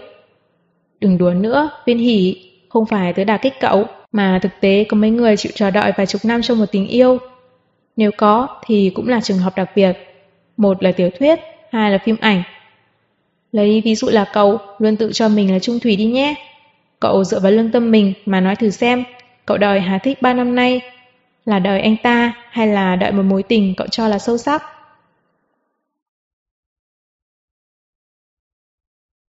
Viên Hỷ cũng không biết phải trả lời thế nào. Trong quãng thời gian này, cô từng suy nghĩ rất nghiêm túc tình cảm của mình với Hà Thích và Bộ Hoài Vũ. Cũng dần dần hiểu ra với Hà Thích cô chỉ là ám ảnh và cố chấp. Cô không nói là không yêu anh của thời hiện tại, nhưng đa phần là yêu mối tình của 5 năm trước. Nếu không có những ký ức lưu luyến trước đó, nếu hai người đàn ông yêu cô cùng xuất phát ở một nơi, cô nghĩ có lẽ mình sẽ chọn bộ hoài vũ trăng. Anh khiến cô thấy yên ổn, chỉ cần có anh ở cạnh là sẽ thấy rất chân thực, mà những điều đó thì Hà Thích không thể cho cô. Nhưng cho dù đã hiểu rõ hết thì trong lòng vẫn cảm thấy lấn cấn. Bỉ hối không muốn cô lại nghĩ ngợi lung tung nên cười danh mãnh, kẻ sát lại hỏi với vẻ bí ẩn. Này, cảm giác thế nào? Viên hỉ không hiểu, ngờ ngạch hỏi lại. Cảm giác gì cơ? Bỉ hối tỏ ra kiểu, cậu đừng giả ngu với tớ, hất cầm về phía phòng bộ hoài vũ hỏi. Thôi đi, hai người đã ở chung hơn nửa tháng rồi, có tiến triển gì không? Mặt viên hỉ thoáng chốc đỏ ửng, biết rõ bộ hoài vũ không có trong phòng, nhưng vẫn căng thẳng liên nhìn phòng anh một cái vội vàng lắc đầu. Đừng nói bậy, tớ có phòng riêng, bọn tớ không ai xâm phạm ai. Vì hồi thấy bộ dạng căng thẳng, mặt đỏ tía tai của viên hỉ thì cười lăn lộn trên salon, sau đó mới nín cười, nói toạc móng heo. Tớ nói cậu bên nhé viên hỉ, bộ hoài vũ ở ngoài là hàng bán rất chạy đó. Tớ thấy cậu nên nắm bắt thời cơ nhanh lên, gạo nấu thành cơm với anh ấy trước. Người như anh ấy át hẳn rất có trách nhiệm, chỉ cần anh ấy trèo lên con tàu hải tặc là cậu. Cậu mới là tàu hải tặc thì có. Viên hỉ cười mắng. Bì hồi cũng không tranh chấp, chỉ gật gù. Phải, phải, tớ là tàu hải tặc. Tớ là tàu hải tặc của Tiêu Mặc Đình. Nói xong lại cười mờ ám với viên hỉ ngoác tay. Lại đây, chị mày sẽ truyền lại bí quyết bán vé tàu. Viên hỉ vừa thẹn vừa cuống, trồm đến định véo bị hối. Cô nàng cười ngất ngư, đưa tay ra đỡ. Lại thì thào nói vài câu vào tay viên hỉ. Cũng không biết là nói những gì mà viên hỉ càng thẹn hơn. Hai người đang cười nói ồn ào trên salon thì bộ hoài vũ về. Thấy bì hối và viên hỉ đang đùa giỡn ẩm ý thì ngẩn ra, sau đó cũng cười theo hỏi. Bì hối đến lúc nào vậy? Hai người đang nói gì thế? Sao vui vậy? Anh không hỏi thì còn đỡ, viên hỉ lập tức đỏ bừng mặt. Bì hối cười. Viên hỉ đang bàn bạc với em cách bán vé tàu. Viên hỉ hốt hoảng bịt lấy miệng cô nàng. Bộ hoài vũ càng mù mà hỏi. Vé tàu gì? Bì hối cười đến ngạt thở. Viên hỉ trừng mắt giữ tận với bạn. Bộ hoài vũ thấy bộ dạng đỏ mặt tía tai của cô thì biết bì hối đang đùa dưỡng gì đây. Thế là không hỏi nữa, chỉ về phòng thay quần áo. Đến lúc ra ngoài thì thấy chỉ còn lại phiên hỉ. Bì hối đâu? Sao cô ấy về rồi? Anh ngạc nhiên hỏi.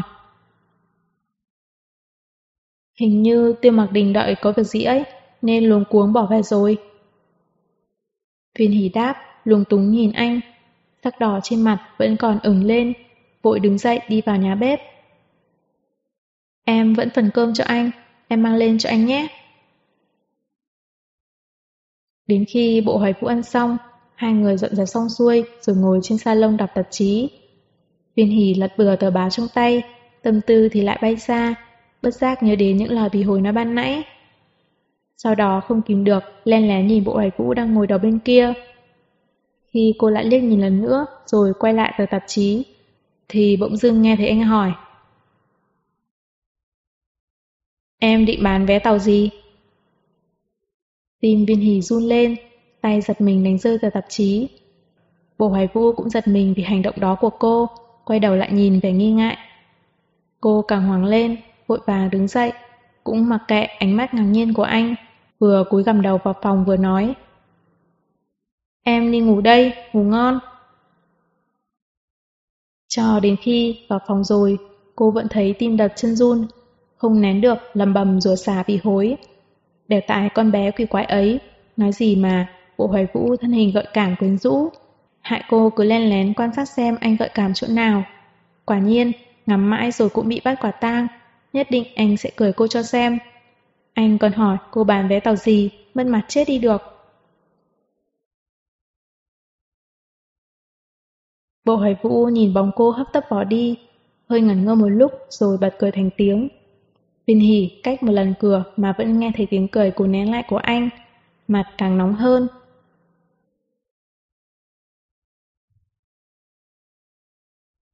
Hai người đã sống chung với nhau như thế, có lẽ thiếu chút cuồng nhiệt, nhưng lại có sự thoải mái và hài hòa khó tả, thậm chí còn cảm thấy rất ngọt ngào. Anh chàng Trương Hằng không biết nghe tin đó từ đâu mà cứ chuyên gọi điện thoại quốc tế về, còn cố ý gọi đến số máy bàn của nhà bộ hoài vũ. Đến khi viên hỷ nghe máy thì làm bộ nghi ngờ hỏi. Viên hỷ, sao anh lại gọi cho em nhỉ? Nhầm rồi nhầm rồi, anh muốn tìm bộ hoài vũ. Nói xong không đợi viên hỷ giải thích đã cúp máy.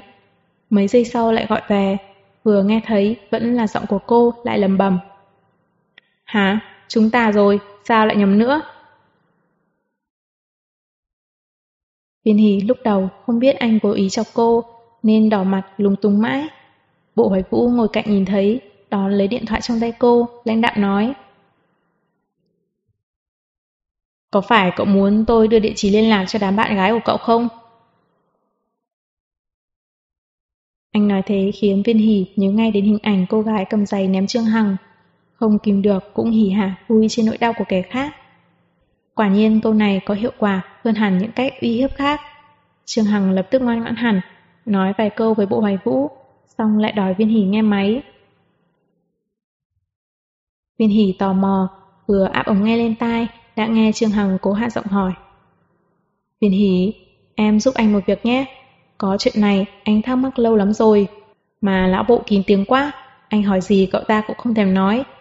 Em kể cho anh nghe có được không? Viên hỉ lần này thông minh hẳn, không dám lận, không dám nhận lời ngay mà chỉ dè dặt hỏi. Chuyện gì thế? Trương Hằng bên kia như đang cố nhịn cười, đến nỗi hô hấp cũng không bình thường nổi nữa, sau đó mới ra vẻ nghiêm túc hỏi viên hỉ. Viên hỉ, lão bộ một đêm được mấy lần? Viên hỉ đào người, rồi lập tức hiểu ngay anh đang hỏi cái gì, mặt đỏ bừng lên, cầm điện thoại như phải bỏng rồi vội vàng đặt máy để cúp. Ngỏ đầu lúc hoảng hốt lại không đặt đúng vị trí. Không những không cúp mà còn vô tình chạm đúng nút lo ngoài. Giọng nói được khuất âm của Trương Hằng văng vẳng. Hê hê, viên hỉ, lão bộ, rốt cuộc là một đêm được mấy lần thế?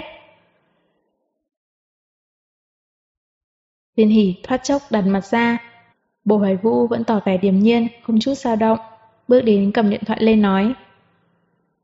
Y Tiểu An phải không? Cậu kiên nhẫn đợi đi, có lẽ cô ta sẽ đến chỗ cậu nhanh thôi. Trương Hằng kêu ré lên như bị cắt tiết. Lão bộ, cậu không thể làm chuyện mất nhân tính thế được. Bộ Hoài Vũ phớt lờ, cúp luôn điện thoại, quay sang nhìn viên hỉ. Cô vẫn đứng đó, mặt đỏ bừng bừng. Thấy anh nhìn mình thì vội vã bỏ vào nhà bếp nói. Em đi xem xem có gì ăn được không?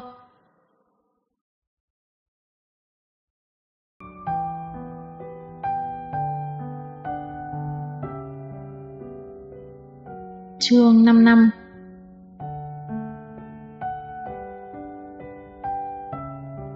Những tháng ngày bình yên trôi qua thật nhanh, trước mắt lại đến mùa xuân ấm áp hoa nở. Lý hối và tiêu mặc tình đã trải qua cuộc tình dài 7 năm, cuối cùng cũng nhìn thấy được cánh cửa vi thành của hôn nhân. Cuối tháng 4, vì hối lôi viên hỷ đi thử áo cưới. Rõ ràng eo cô nàng những hai tấc mốt, mà lại đòi phải ném vào chiếc áo cưới một tấc chín. Kết quả, khỏi cần nghĩ cũng biết, mặt vì hối đỏ lực không biết vì tức quá hay vì ấm ức, soi gương rồi hậm hực véo vào eo mình.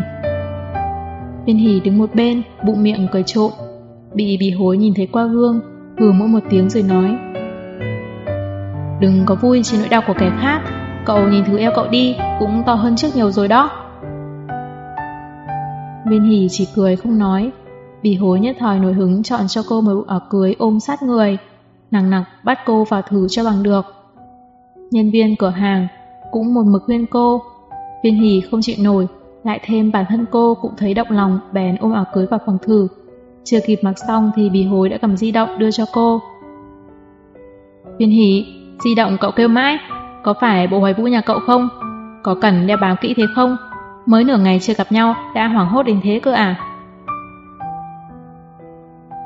Viên hỉ xấu hổ, xì một tiếng rồi thò tay ra ngoài đón lấy. Không phải số của bộ hoài vũ. Cô nghi hoặc nghe máy, âm thanh rất ồn, thấp thoáng, vẳng đến tiếng khóc của một người phụ nữ. Một giọng nam cuồng quýt hỏi. Alo, có phải viên hỉ không? Phải, tôi đây. Viên hỉ đáp, bỗng thấy hoảng hồn. Tiếng khóc ấy giống tiếng mẹ cô. Đã có chuyện gì? Tại sao bà lại khóc? Cô lại nghe thấy đầu dây bên kia có người đang khuyên nhỏ. Anh hãy khoan, nói cho viên hỷ biết đã. Đừng để nó xảy ra chuyện gì trên đường về. Bảo nó về nhanh là được. Đó là giọng của ông nội cô. Cô nghe ra. Họ không muốn nói cho cô biết chuyện gì. Người đàn ông gọi điện vâng khẽ một tiếng rồi lại bảo viên hỷ. Chú là bạn việc. Chú là bạn làm việc với bố cháu. Bố cháu bị thương, về nhà ngay nhé. Bố cô bị thương. Cô bỗng thấy một linh cảm không lành. Nếu chỉ bị thương thì bố cô nhất định sẽ không cho người ta gọi điện. Mẹ cô cũng sẽ không khóc đến nỗi thế. viên Hỷ cố nén nỗi hoảng loạn, run rẩy hỏi. Bố cháu bị thương ở đâu? Chú đưa điện thoại cho bố cháu, cháu muốn nói chuyện. Vì hối vốn đang đứng chọn áo cưới bên cạnh, đột nhiên nghe thấy giọng viên hỉ kỳ quặc, lại thấy sắc mặt bạn mình trắng ra như tờ giấy thì giật mình vội hỏi. Sao thế viên hỉ, điện thoại của ai vậy? Viên hỉ như không nghe thấy chỉ hỏi. Bố cháu rốt cuộc là bị gì? Chú để ông nghe điện thoại đi. Người đó như không biết phải nói gì. Một lúc sau bên kia vang đến tiếng khóc của mẹ cô. Bà khóc lóc. Viên hỉ, con về nhà nhanh đi, bố con xảy ra chuyện rồi. Đầu viên hỉ như nổ ùng một tiếng rồi sụp đổ. Bố cô quả nhiên đã gặp chuyện. Cô phải về nhà, về nhà ngay. Và rồi quên mất mình đang đứng trên bục thừa quần áo. Cô đò người bước nhanh. Viên hỉ! Vì hối hét lên nhưng vẫn chậm một bước. Viên hỉ hụt chân, cơ thể lảo đảo đổ ập xuống. Bộ Hoài Vũ đã về quê cùng cô, hai người ngồi máy bay đến tỉnh trước. Cha của Bì Hối đã tận dụng quan hệ để tìm cho một chiếc xe, ở sân bay đứng đợi sẵn, đón Viên Hỷ và Bộ Hoài Vũ rồi chạy thẳng đến huyện nhà cô. Viên Hỷ đã dối bời, suốt đoạn đường cứ lầm bầm hai chữ không sao, lại còn ăn ủi Bộ Hoài Vũ. Người nhà em thích đùa, người già xương cốt cứng rồi, ngã gãy tay gãy chân cũng không có gì là to tát cả tĩnh dưỡng là được. Anh cũng thấy mẹ em bình thường rất ghê gớm, nhưng khi gặp chuyện gì đó thì còn vô dụng hơn ai hết. Bộ Hoài Vũ đã biết mọi chuyện từ bì hối. Anh cũng không biết lúc này phải ăn ủi viên hỉ thế nào. Chỉ mím môi siết mạnh vai cô, hy vọng truyền cho cô một ít sức mạnh. Viên hỉ cười gượng gạo, lại kể bố cô từ lúc nhỏ đã cưng chiều cô thế nào, tốt với cô thế nào. Mẹ cô luôn thêm vị anh trai, chỉ bố cô là yêu cô, lúc nào cũng lén mua thức ăn ngon cho cô. Cô cứ nói năng lung tung như thế, không dám để mình ngừng lại phút giây nào. Lúc họ về đến huyện nhà là đã hơn 4 giờ chiều, chiếc xe lái thẳng đến bệnh viện huyện. Viên hỉ cuối cùng đã nhìn thấy bố cô. Di thể của ông đã được chuyển đến gian Thái Bình, phủ một lớp chăn trắng, lặng lẽ nằm ở đó. Chiếc chăn được kéo ra, bà Viên lại khóc lóc trồm đến. Thanh cha cũng khóc ẩm ý, vừa khóc vừa lay lắc di thể bố. Bố, dậy đi, dậy đi. Có người hàng xóm lau nước mắt giữ lấy bà Viên, sau đó lại kéo Thanh Trác ra. Thằng bé này, buông ra đi, để bố cháu đi yên bình. Viên hì ngược lại là người bình tĩnh nhất, chỉ lặng lặng bước đến quỳ xuống đầu giường, sau đó đòi đẫn nhìn sắc mặt sáng quét của bố. Bộ hoài vũ đứng sau lưng, bóp chặt lấy vai cô, dị giọng nói. Viên hỉ, khóc đi, khóc ra sẽ không sao nữa. Nhưng cô không khóc, chỉ hoang mang quay lại nhìn anh. Như không hiểu anh đang nói gì, cứ đỏ đẫn nhìn anh. Phản ứng đó của cô khiến bộ hoài vũ giật thoát mình. Anh cố nén đau thương, bóp chặt lấy vai cô gọi khẽ. Viên hỉ, viên hỉ, em mạnh mẽ lên, em nói bố thương em nhất. Ông nhìn thấy bộ dạng này của em sẽ rất lo. Em đừng để bố em đi mà không thanh thản được. Viên hỉ cúi đầu làm nhảm. Bố thương em nhất, thương em nhất. Nhưng em thì sao? Em đã làm gì? Năm năm không về nhà. Năm năm rồi, biết rõ bố nhớ em mà em vẫn nhận tâm không về. Chỉ vì ấm ức với mẹ. Cô đột ngột tát cho mình một cái, sau đó lại vung tay định tát nữa. Nhưng bộ hoài vũ đã vội vàng ôm lấy cô, khóa hai tay cô lại, quát lên. Viên hỉ, em đừng thế, bình tĩnh đi. Khỏe môi cô đã dỉ máu, cô ngước lên nhìn anh hỏi. Em không phải là người đúng không? Bộ hoài vũ xót xa nhìn cô, không dám để cô ở đây nữa, vội bế cô đi ra ngoài. Viên hỉ cũng không phản kháng, chỉ ngoan ngoãn để mặc anh bế, tay túm chặt áo anh, làm nhà một mình. Tôi không phải người, tôi không phải người.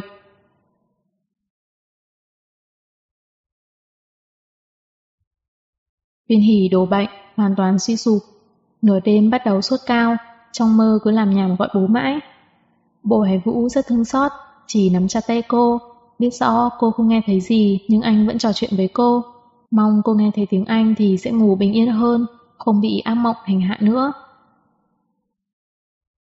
Ngủ đến trưa hôm sau cô mới tỉnh lại, cơn sốt đã giảm, ánh mắt cũng không hoang mang thất thần nữa, chỉ có gương mặt là trắng bạch đến kinh khủng.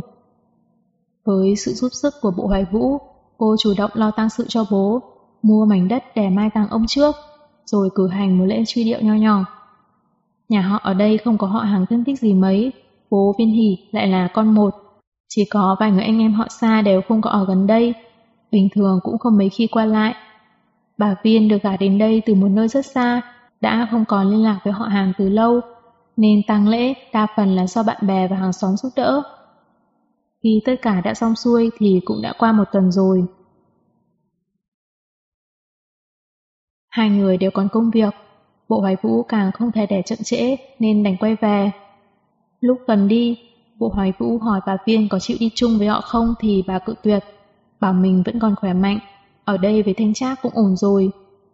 Bộ hoài vũ thấy viên hỉ mấy hôm nay luôn tỏ ra lạnh nhạt với mẹ, nên cũng không tiện nói gì thêm, đành để lại cho bà Viên mấy vạn tệ, nói rằng anh và viên hỉ sẽ lo cuộc sống sau này, bảo bà cứ yên tâm. Viên Hỷ lạnh lùng nhìn tất cả, không nói gì. Trên máy bay, bộ hoài vũ khuyên cô Chuyện này xảy ra ai cũng đau buồn cả. Bảo viên Hỷ đừng oán hận mẹ mình nữa. Nếu không phải do bà ép bố em đi kiếm tiền, ông đã chẳng khuân vác hàng hóa cho người ta, cũng sẽ không ngã cầu thăng chết. Em không bao giờ tha thứ cho bà ta. Cô quay mặt đi, lạnh nhạt. Đồng thời, em cũng không bao giờ tha thứ cho mình. Bộ hoài vũ lặng lẽ nhìn cô, Khẽ thở dài một tiếng rồi siết tay cô thật mạnh. Đã vào tháng tư rồi, thế nhưng tay cô lại rất lạnh. Về đến thành phố, bộ hoài vũ đưa viên hỷ về nhà trước, thu xếp ổn thỏa cho cô rồi mới đến công ty giải quyết công việc tồn động. Đến khi về nhà thì đã hơn 11 giờ tối, trong nhà tối om. Anh ngỡ viên hỉ đã ngủ rồi nên giòn rén đến phòng cô xem thử, nhưng lại thấy cô đang rúc vào chăn khóc. Anh thở dài, rồi ngồi xuống bên giường kéo chăn cô ra, thấy cô khóc đến mức mắt đỏ vằn tiêm máu. Anh không dỗ dành, biết cô khóc ra sẽ tốt hơn giữ lại trong lòng, thế là anh im lặng, chỉ kéo cô dậy rồi ôm cô vào lòng. Lúc đầu cơ thể cô cứng đờ, về sau dần dần thả lỏng, hai tay túm chặt lấy áo anh, khóc thất thanh.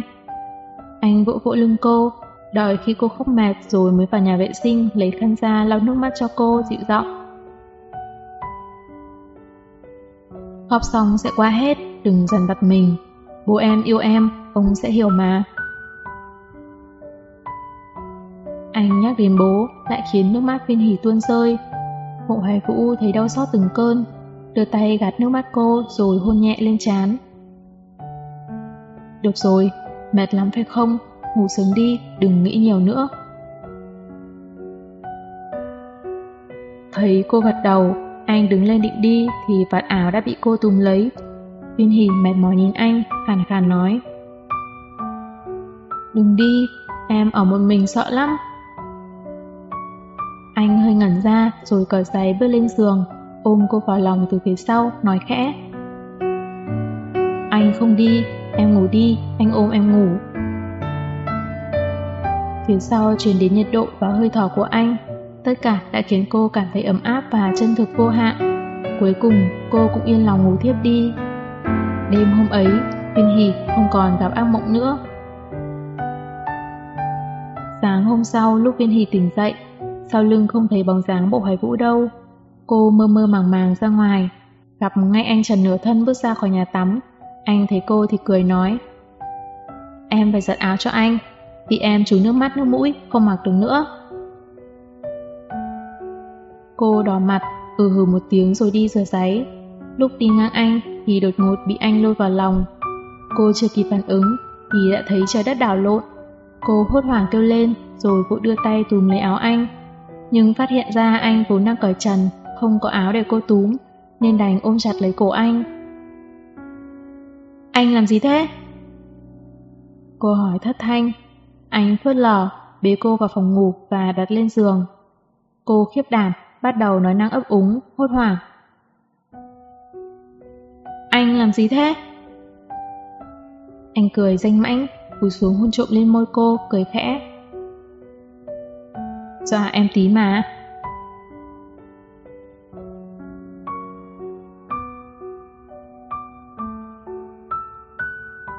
Chương 56 Vốn dĩ anh chỉ định dọa cô một chút, đùa dỗi một chút để cô quên đi những chuyện đau buồn. Nhưng khi môi anh chạm vào làn môi mềm mại của cô, anh bỗng có cảm giác lưu luyến không nỡ rời xa. Thế là dần trở thành một nụ hôn dịu dàng, rồi từ từ chuyển sang sự quấn quýt sâu sắc. Hai tay viên hỉ bối rối quàng trên vai anh, muốn đẩy ra nhưng lại tham lam hơi ấm của anh, không muốn xa nó. Đôi vai anh rất rộng và cứng cáp, có thể chống đỡ bầu trời của cô. Sự ra đi đột ngột của bố khiến cô bị sốc rất nặng. Nỗi hổ thẹn với bố, nỗi oán hận với mẹ. Tất cả đã hành hạ tinh thần cô đến mệt nhoài. Chỉ có bộ hoài vũ là nơi để cô có thể nương tựa. Anh luôn đứng lặng lẽ sau lưng cô, đỡ lấy lưng cô, chống giữ bầu trời trên đầu cô. Hơi thở anh dần trở nên nặng nề, tay đã luồn vào áo lót của cô, di chuyển trên làn da mềm mại, sờ nắn nơi mềm mại của cô. Đôi môi cô đỏ mọng, không chỉ mặt có sắc hồng mà phía trước ngực cũng phủ một làn sáng đỏ hồng. Thời khắc nồng nàn nhất, anh cố thẳng người lên, ánh mắt say mê ngóng cô, khàn giọng hỏi. Được không? Cô không dám mở mắt, khẽ run rẩy, đôi tay càng bầu lấy vai anh chặt hơn. Đó là mình tán mà cô có thể túm lấy, dù cho trôi về nơi nào, cho dù nước có chảy xiết đến mấy, cô sẽ không còn sợ hãi nữa. Vì bên cô đã có anh, có anh, thế là đã đủ rồi.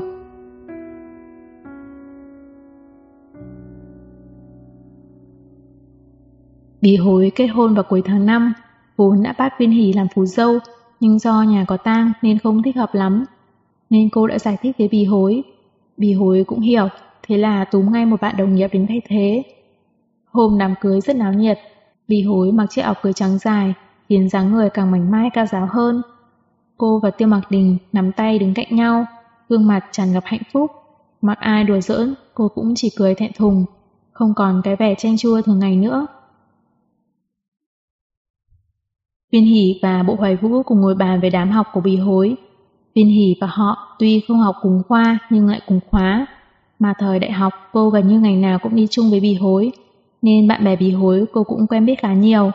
Mọi người trong bàn đều uống say xưa. Có cô bạn cũng đã ý thấy Bộ hài Vũ lén lút đùa với Viên hỉ. Cầu tìm thấy anh chàng đẹp trai siêu cấp thế ở đâu ra vậy, hầm mộ chết đi được. Viên hỉ chỉ cười không nói, lén lút liếc nhìn bộ hài vũ ngồi cạnh, trong lòng thấy tràn ngập ngọt ngào. Bộ hài vũ cũng nhận thấy ánh mắt của cô, cũng quay lại nhìn, khóe môi nở một nụ cười dịu dàng, đưa tay xuống nắm lấy tay cô dưới gầm bàn. Viên hỉ tỏ ra e thẹn, sợ người ta phát hiện ra, cực kỳ e dè nhìn mọi người xung quanh. Thấy có vẻ không ai để ý, lúc ấy mới nắm lại tay anh. Ăn được một lúc thì cô dâu chú rẻ đến kính rượu. Cả đám vây lấy cô dâu không cho đi. Trước cho bì hối và tiêu mặc tình mấy ly rồi mới thả ra. Bì hối lúc sắp đi còn cười, chùm lại nói nhỏ vài câu với cô bạn thân, ánh mắt còn liếc nhìn phía viên hỉ. Cô gái kia cũng liếc nhìn, cười gian tà rồi làm dấu tay ok với bì hối. Viên hỉ tỏ ra thắc mắc nhìn hai người họ. Bì hối thấy cô nhìn mình thì chớp chớp mắt ra vẻ vô tội. Viên hỉ nhanh chóng hiểu ra ý nghĩa của dấu tay đó. Vì bì hối vừa đi xong, cô nàng kia đã bắt đầu chúc rượu cô và bộ hoài vũ. Tính cách bộ hoài vũ vốn dĩ cũng khá lãnh đạm, không phải là người hòa đồng lắm. Mọi người cũng nhìn ra nên họ không tiện ra tay với anh. Thế là nhắm hết vào viên hỉ, hào hán không địch lại bầy sói.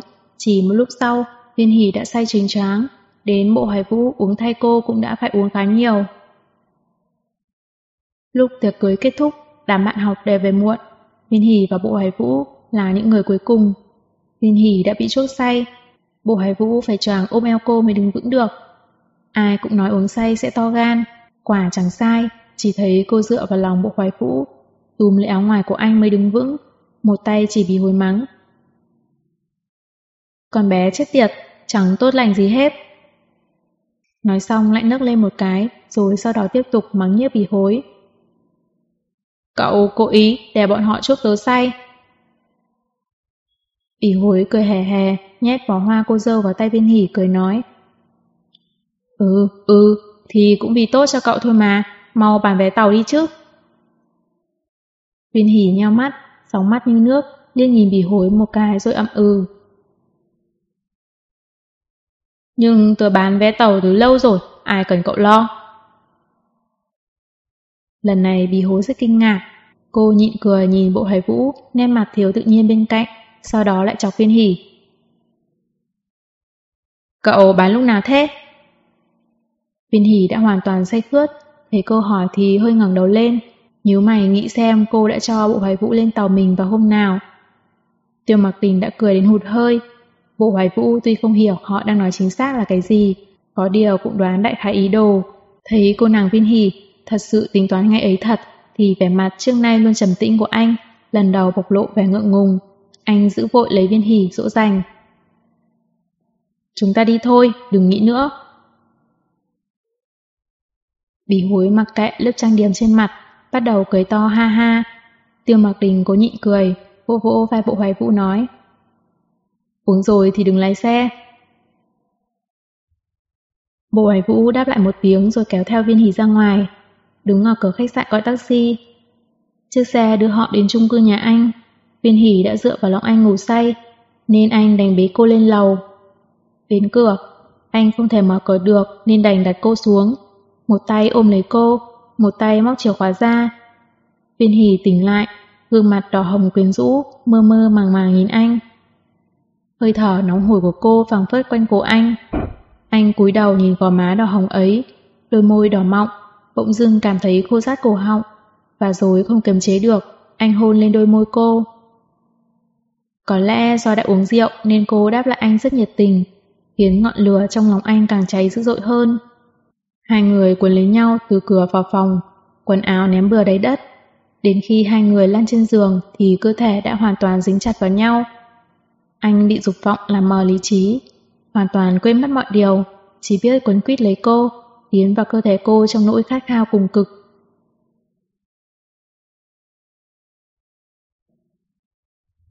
Bí hối và tiêm mạc tình nghỉ tuần trang mặt từ Manivest về, phải đến gia đình hai bên thăm cô dì chú bác. Đến lúc gặp được viên hỷ thì đã hơn tháng sau đó. Cô chọn cho viên hỷ một món quà, tự mình mang đến. Hai người ngồi hàn huyên chuyện trò. Vì hối khoa chân múa tay kể cho viên hỷ nghe về biển xanh và cát vàng ở Maldives. Bảo viên hỷ nếu có đi thì nhất định phải bôi kem chống nắng thật kỹ vào. Phụ nữ mà, qua 25 tuổi là không thể phơi nắng được nữa. Vừa nói vừa kéo quần xuống cho cô xem. Viên hỷ cười phá lên. Ngay quanh eo, hắn vết quần lót, còn những nơi khác đều màu nâu đồng. Vừa nhìn đã biết cô nàng mặc bikini phơi nắng rồi. Đáng đời! Viên hì cười mắng, thuận tay phát vào mông bì hối một cái. Bì hối cười hê hê, lấy món cá được làm từ nhà ra khỏi túi, lắc lư trước mặt viên hì Hôm nay tớ đến ăn ké cơm nhà cậu, nhưng không đi tay không đâu nhé. Mẹ tớ làm món cá, trình độ cao hơn cậu nhiều. Viên Hỷ đã ăn món cá mẹ bị hối làm, quả thực là tuyệt vời. Thấy bạn mình đã mang đến thì không khách sáo nữa. Vừa mở hộp sang người, bỗng dạ dày cô cảm thấy cuộn lên cảm giác buồn nôn. Cô vội vàng đặt xuống chạy vào phòng vệ sinh, bị hối ngẩn người. Đi theo cô và nhìn bạn với vẻ phức tạp, đột nhiên cười danh mãnh hỏi.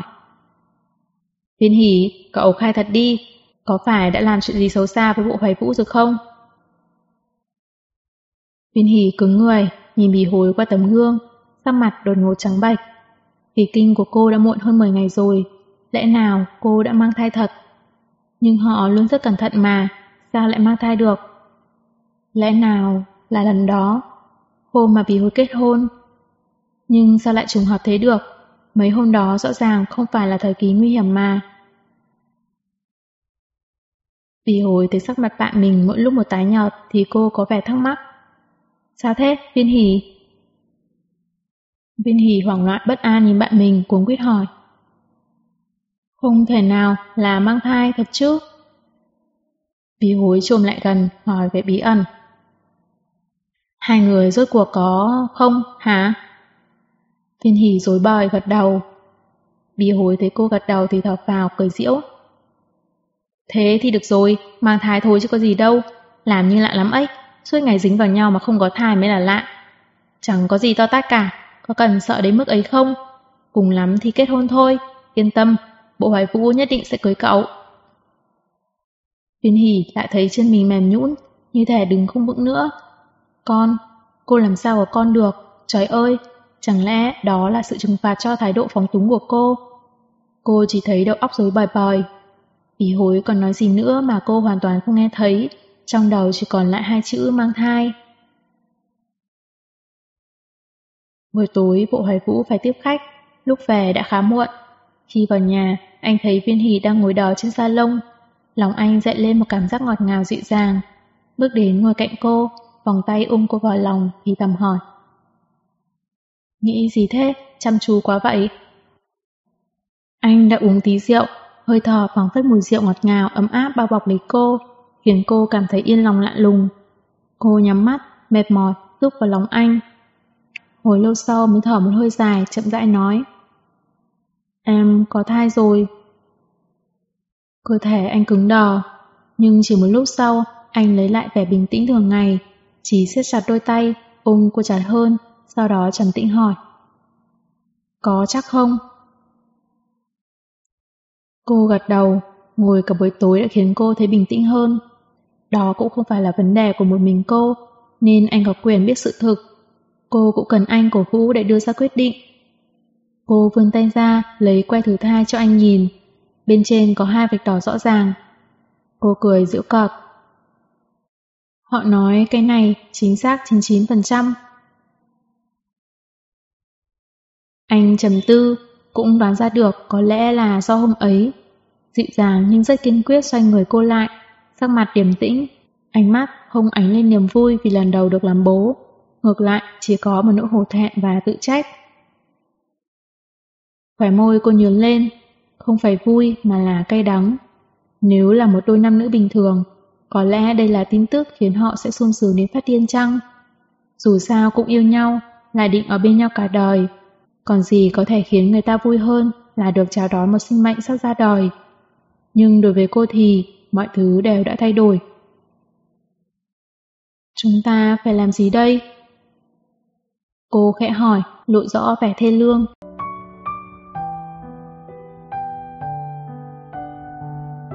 Chương 57 Ánh mắt anh nhìn cô rất sâu, đôi môi đẹp mím lại thật chặt. Toát lên nét cương nghị chỉ riêng có ở anh. Nói thực lòng là anh rất muốn có một đứa con, đặc biệt là con của anh và cô. Nhưng anh lại không dám bộc lộ ước muốn đó trước mặt cô, vì sợ cô sẽ tổn thương, sợ cô nghĩ ngợi nhiều. Anh yêu cô, nếu bắt anh phải chọn một giữa cô và đứa trẻ, anh sẽ không do dự gì mà chọn cô. Anh trước nay luôn quả đoán, nhưng quyết định này khiến anh thấy khó khăn vô cùng. Minh hỉ, Anh khẽ gọi tên cô. Anh tôn trọng ý kiến của em. Nếu em muốn đứa trẻ này, vậy thì chúng ta kết hôn thật nhanh. Nếu em không cần nó, anh sẽ đưa em đi bệnh viện. Cô có cần đứa trẻ này không? Cô cần chứ, nhưng có thể không. 50% phát bệnh, cho dù là một nửa không bệnh thì vẫn có gen, sẽ sống trong ám ảnh như cô suốt đời. Không, cô chịu đủ rồi. Nếu đây là lời nguyền rủa thì hãy để nó kết thúc ở cô đi. Môi cô run rẩy, cố hết sức mới thốt ra được. Cuối tuần này, đưa em đi bệnh viện nhé, được không? Anh im lặng, tim rụi lên từng cơn đau buốt, ôm chặt cô vào lòng, anh khẽ hôn lên tóc cô. Xin lỗi, do anh không tốt, sau này sẽ không thế nữa, anh hứa. Cô nức lên khe khẽ trong lòng anh. Anh hiểu nỗi đau ấy, vì trái tim anh cũng đau như cô. Họ đều là người lý trí, họ cũng bắt buộc phải lý trí. Anh nghĩ, nhưng lý trí ấy phải được đánh đổi bằng bao nhiêu nỗi đau. Họ đã hẹn sáng chủ nhật tuần này sẽ phẫu thuật. Bộ Hoài Vũ đưa Viên Hỷ đến đó. Bác sĩ chính là một phụ nữ khoảng hơn 50 tuổi, dáng vẻ rất nghiêm khắc. Bà cúi đầu nhìn bệnh án của Viên hỉ rồi lại ngước lên nhìn cô, lạnh nhạt nói. Đều là người lớn cả rồi, chỉ vì tham lam hoan lạc nhất thời mà không chút quý trọng bản thân. Viên hỉ đỏ mặt rồi lại tái nhợt, cúi đầu không nói gì. Bộ Hoài Vũ ngồi cạnh nắm tay cô, nói ngắn gọn. Trách nhiệm của tôi là do tôi không tốt. Bà bác sĩ hừ một tiếng. Đương nhiên là trách nhiệm của anh rồi. Tôi chẳng hiểu nổi thanh niên các anh. Đeo một cái bao mà khó thế à? Nếu đã không muốn có con thì tại sao không vòng tránh? Anh có biết lần đầu phá thai sẽ ảnh hưởng đến vợ anh nhiều lắm không? Bộ hoài vũ nhìn viên hỉ, môi mím càng chặt. Nỗi hổ thẹn trong mắt càng sâu. Anh nắm chặt lấy tay cô. Viên hỉ cười nhẹ, khẽ lắc đầu. Cô theo y tá vào phòng mổ. Bộ hoài vũ đứng dựa vào tường hành lang bên ngoài. Thất thần nhìn đầu ngón tay của mình. Trên đó vẫn còn lưu lại hơi lạnh của viên hỉ. Tay cô lạnh đến thế, không cảm thấy chút sinh khí nào khiến anh bỗng cảm thấy rất hoảng sợ. Đó là đứa con đầu của họ, cũng có thể là đứa cuối cùng. Từ bỏ nó như thế ư. Bộ hải vũ ôm đầu, thấp thỏm bất an, đi qua đi lại ngoài phòng mổ, hoàn toàn không còn vẻ bình thản thường ngày. Mọi thứ trong phòng mổ đều lạnh lẽo. Viên hỉ lặng lẽ nằm trên bàn mổ, hai chân dang rộng một góc có thể khiến người khác cảm thấy xấu hổ. Không biết cơn gió từ đâu thổi vào giữa hai chân cô, thoáng chốc lạnh cóng cả trái tim.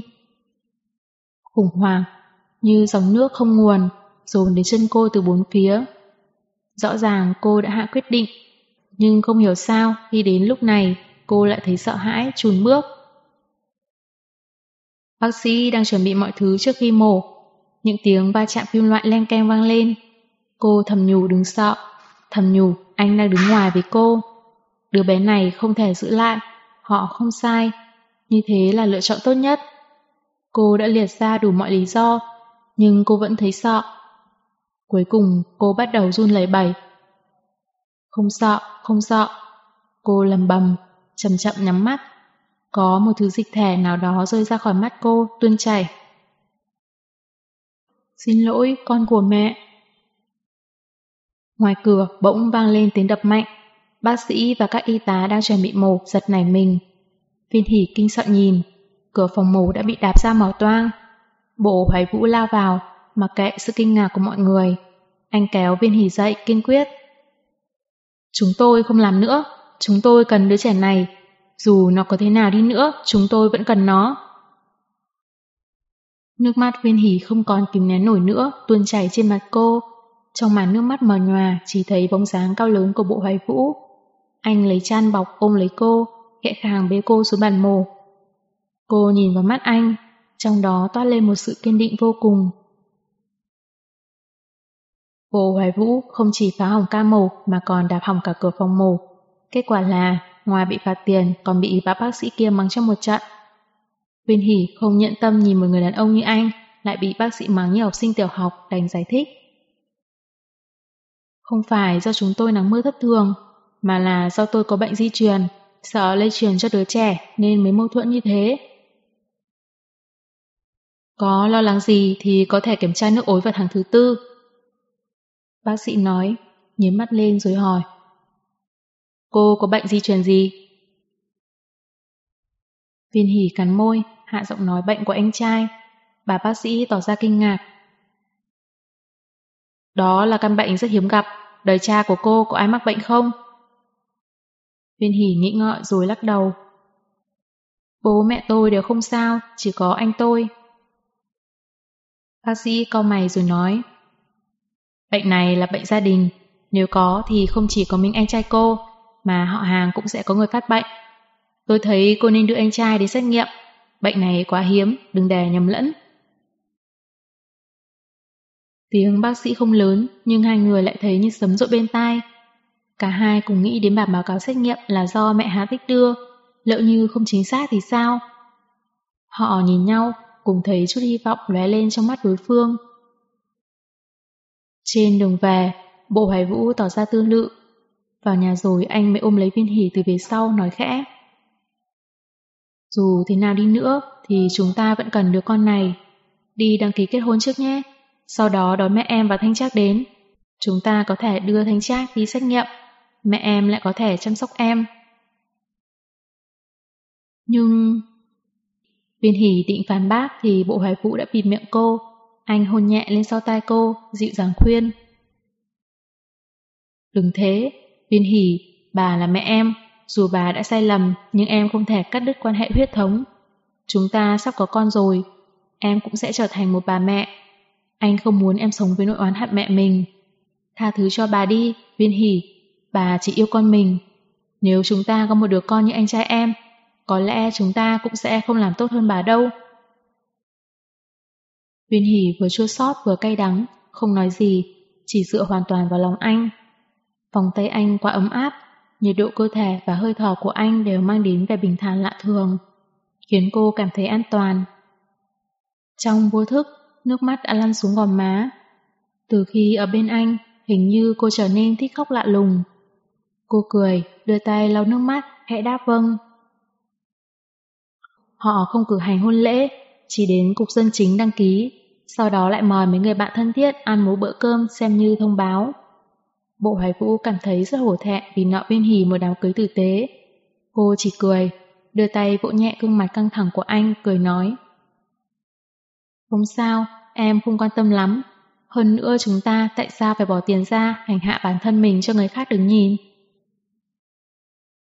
Tuy nói thế, nhưng thực ra trong lòng cô vẫn thấy hơi hụt hẫng. Phụ nữ nào cũng mong muốn mình có một đám cưới long trọng, mặc áo cưới xinh đẹp tinh tế, sau đó nghe người đàn ông mình yêu nói trước mặt họ hàng bạn bè. Tôi yêu cô ấy, tôi nguyện cưới cô ấy làm vợ, suốt đời suốt kiếp không rời xa nhau. Tuy tầm thường nhưng rất đáng yêu, là ước mơ của mọi cô gái. Bộ hoài vũ dịu dàng kéo tay cô, nhìn cô chăm chú. Đợi con ra đời rồi, anh sẽ bù cho em một đám cưới long trọng hơn, được không? Còn lớn hơn cả hôn lễ của bí hối nữa. Viên hỉ thấy nét mặt anh toát ra vẻ trẻ con hiếm thấy thì không nhịn được cười. Vâng, chúng ta bế con đi. Nhưng bộ tiên sinh, đó là đám cưới thứ hai của anh hay là của em? Bộ hoài vũ cũng cười nhẹ, vò vò tóc viên hỉ, có một vẻ yêu chiều và dịu dàng khó nói. Hai người đều cười, nhưng trong nụ cười ẩn giấu chút đau thương. Tương lai đối với họ mà nói vẫn là một thử thách to lớn. Viên hỉ khẽ thở dài một tiếng. Chúng ta có phải là ích kỷ quá không? Phải, có quá ích kỷ không? Cứ giữ đứa trẻ lại như thế có công bằng với nó không? Nếu nó cũng giống anh cô, thế thì cuộc đời của nó sẽ ra sao?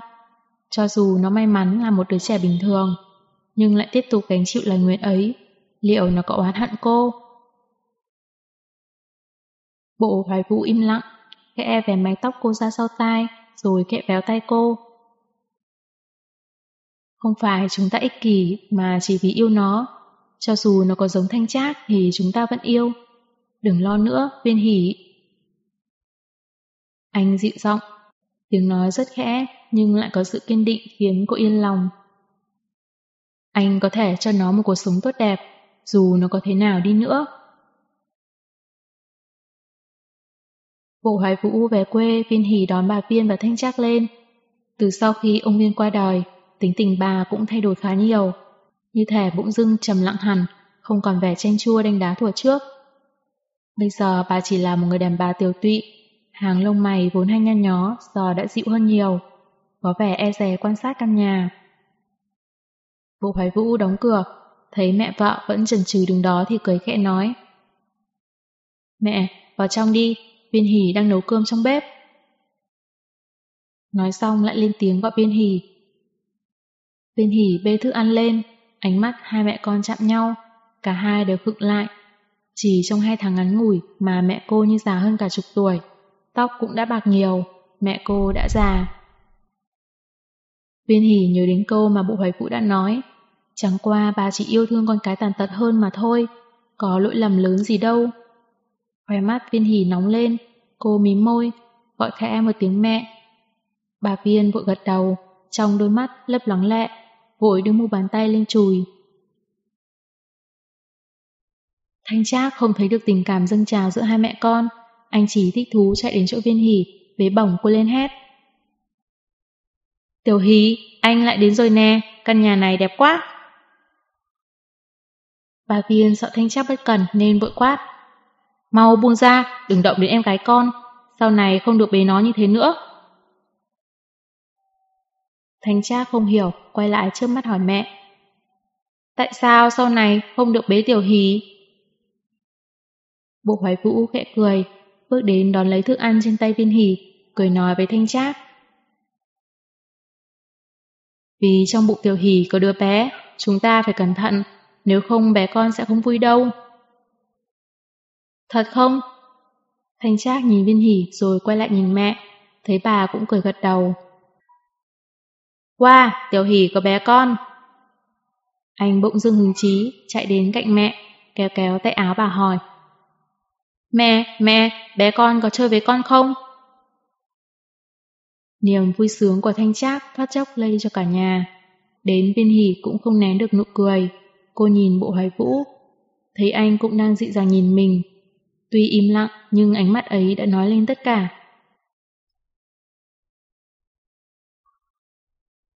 chương 58 Viên Hỷ và Bộ Hoài Vũ không vội đưa thanh tra đi xét nghiệm lại. Có lẽ họ vẫn nuôi một hy vọng mong manh, mong bản xét nghiệm kia chỉ là sai lầm. Càng hy vọng thì càng sợ bị dập tắt, cũng càng không dám đi xác nhận kết quả đó. Viên hỉ nghĩ, thôi cứ mù mờ như vậy đi, Bộ Hoài Vũ nói cũng đúng, cho dù thế nào họ cũng vẫn cần đứa trẻ ấy. Dù nó có giống anh trai cô thì anh cũng vẫn có khả năng cho nó một cuộc sống đầy đủ. Hơn nữa, họ cũng cần niềm hy vọng đó, đặc biệt là cô, chỉ có chút hy vọng mong manh mới giữ cho cô không suy nghĩ quá nhiều. Bà Viên lại sung sướng ra mặt, không hề bị ám ảnh tí nào. Như thể bà chưa từng lo nghĩ đến vấn đề đứa trẻ ấy có bình thường hay không chỉ lo chăm sóc cho viên hỉ Như đang ao ước bù đắp cho đứa trẻ sắp ra đời, toàn bộ tình mẫu tử và nợ viên hỉ hai mươi mấy năm qua. Ngày nào bà cũng bận rộn trong vui vẻ. Trong căn nhà không còn nghe tiếng bà la hét nữa, chỉ dục viên hỉ ăn cái này ăn cái kia, sau đó trách thanh trác từng làm thế này thế nọ. Viên hỉ xin nghỉ việc, vốn dĩ cô không muốn thế, nhưng không chống nổi sự kiên quyết của bộ hoài vũ không biết anh nghe đâu bảo rằng 3 tháng đầu mang thai là thời kỳ bất ổn nhất, phải cẩn thận gấp đôi. Thế là đích thân dẫn Viên Hỷ đến công ty làm báo cáo xin nghỉ. Viên Hỷ đánh cười bất lực. Có con rồi mới thấy bộ hoài vũ lại ra trường đến thế.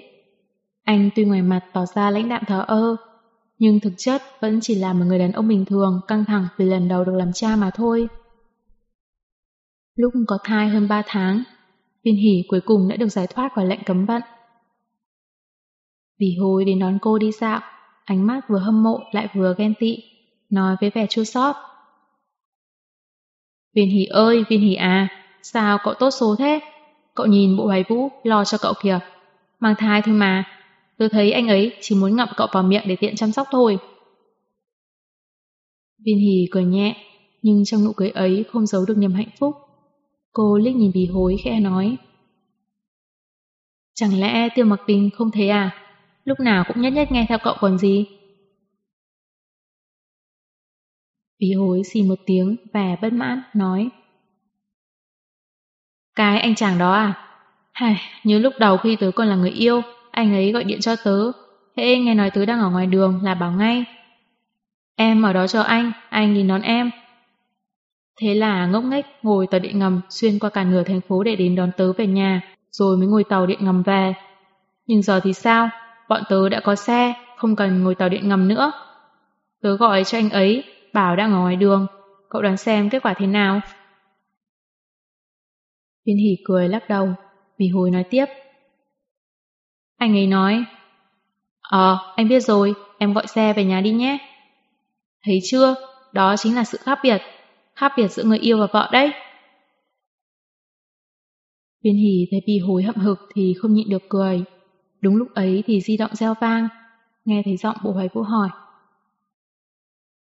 Viên hỉ, em đang ở đâu thế? Em và bì hối đang ngồi ở quán trà ngoài quảng trường âm nhạc. Em ở đó đợi anh, anh đến ngay. Bộ Hải vũ nói xong cúp máy, Ô Hoài Vũ à? Vì hối hỏi, thấy cô gật đầu thì cười trêu. Tớ nói gì ấy nhỉ? Nhìn kìa, mới có một tí đã lo rồi, cứ phải đến tìm cho bằng được. Viên Hì hơi ngẩn ngơ, tuy giọng anh vẫn tỏ ra bình thản, nhưng cô lại cảm nhận được anh đang cố gắng đè nén cảm xúc gì đó. Sao vậy? Đã xảy ra chuyện gì? Bộ hoài vũ đến rất nhanh, chỉ một chốc đã thấy xuất hiện ở cửa, lươn mắt một vòng rồi thấy viên hỉ bèn xài bước đến đó. Bước chân anh hơi gấp gáp, tuy gương mặt vẫn giữ vẻ bình tĩnh, nhưng ánh mắt đã bán đứng anh.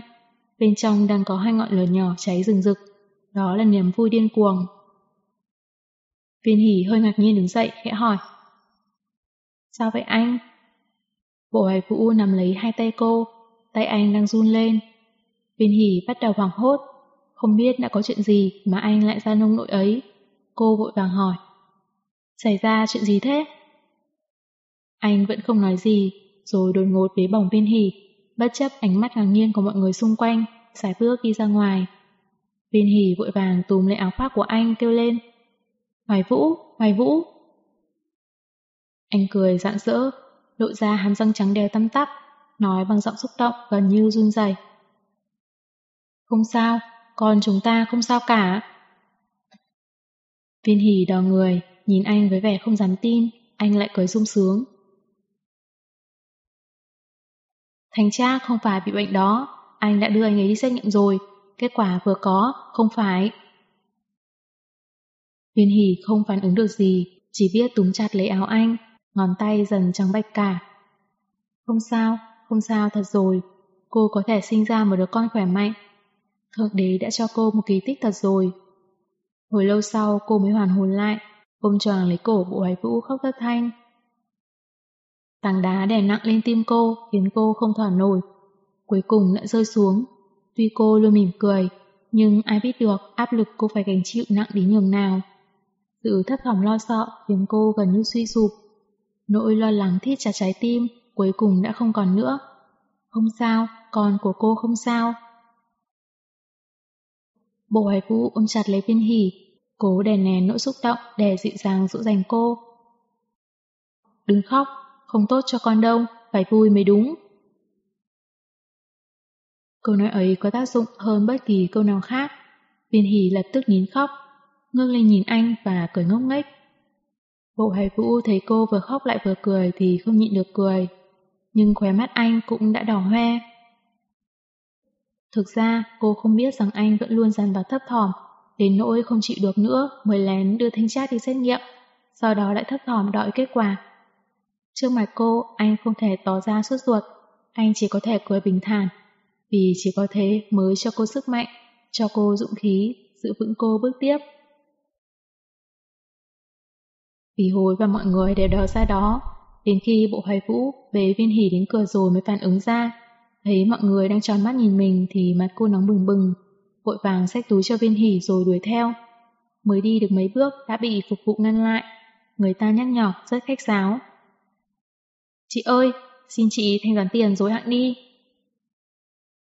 Mặt bí hối thoát chốc lại đỏ bừng bừng, vội cúi xuống móc tiền ra trả, mồm vẫn tức tối mắng.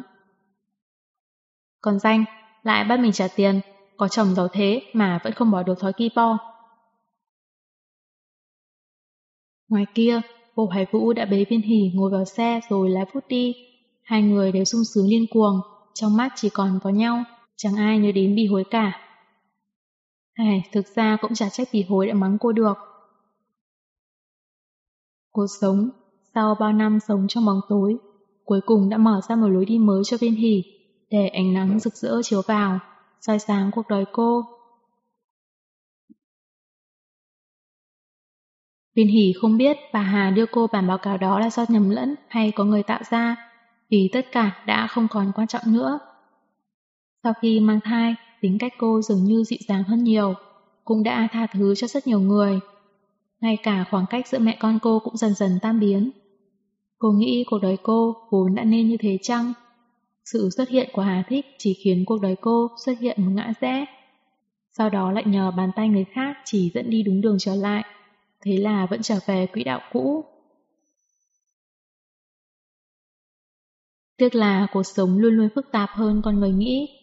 Nhiều khi chính vào lúc con người đã ngỡ mình nắm bắt được cuộc đời mình, thì nó lại đột ngột sẽ ra một ngã mới.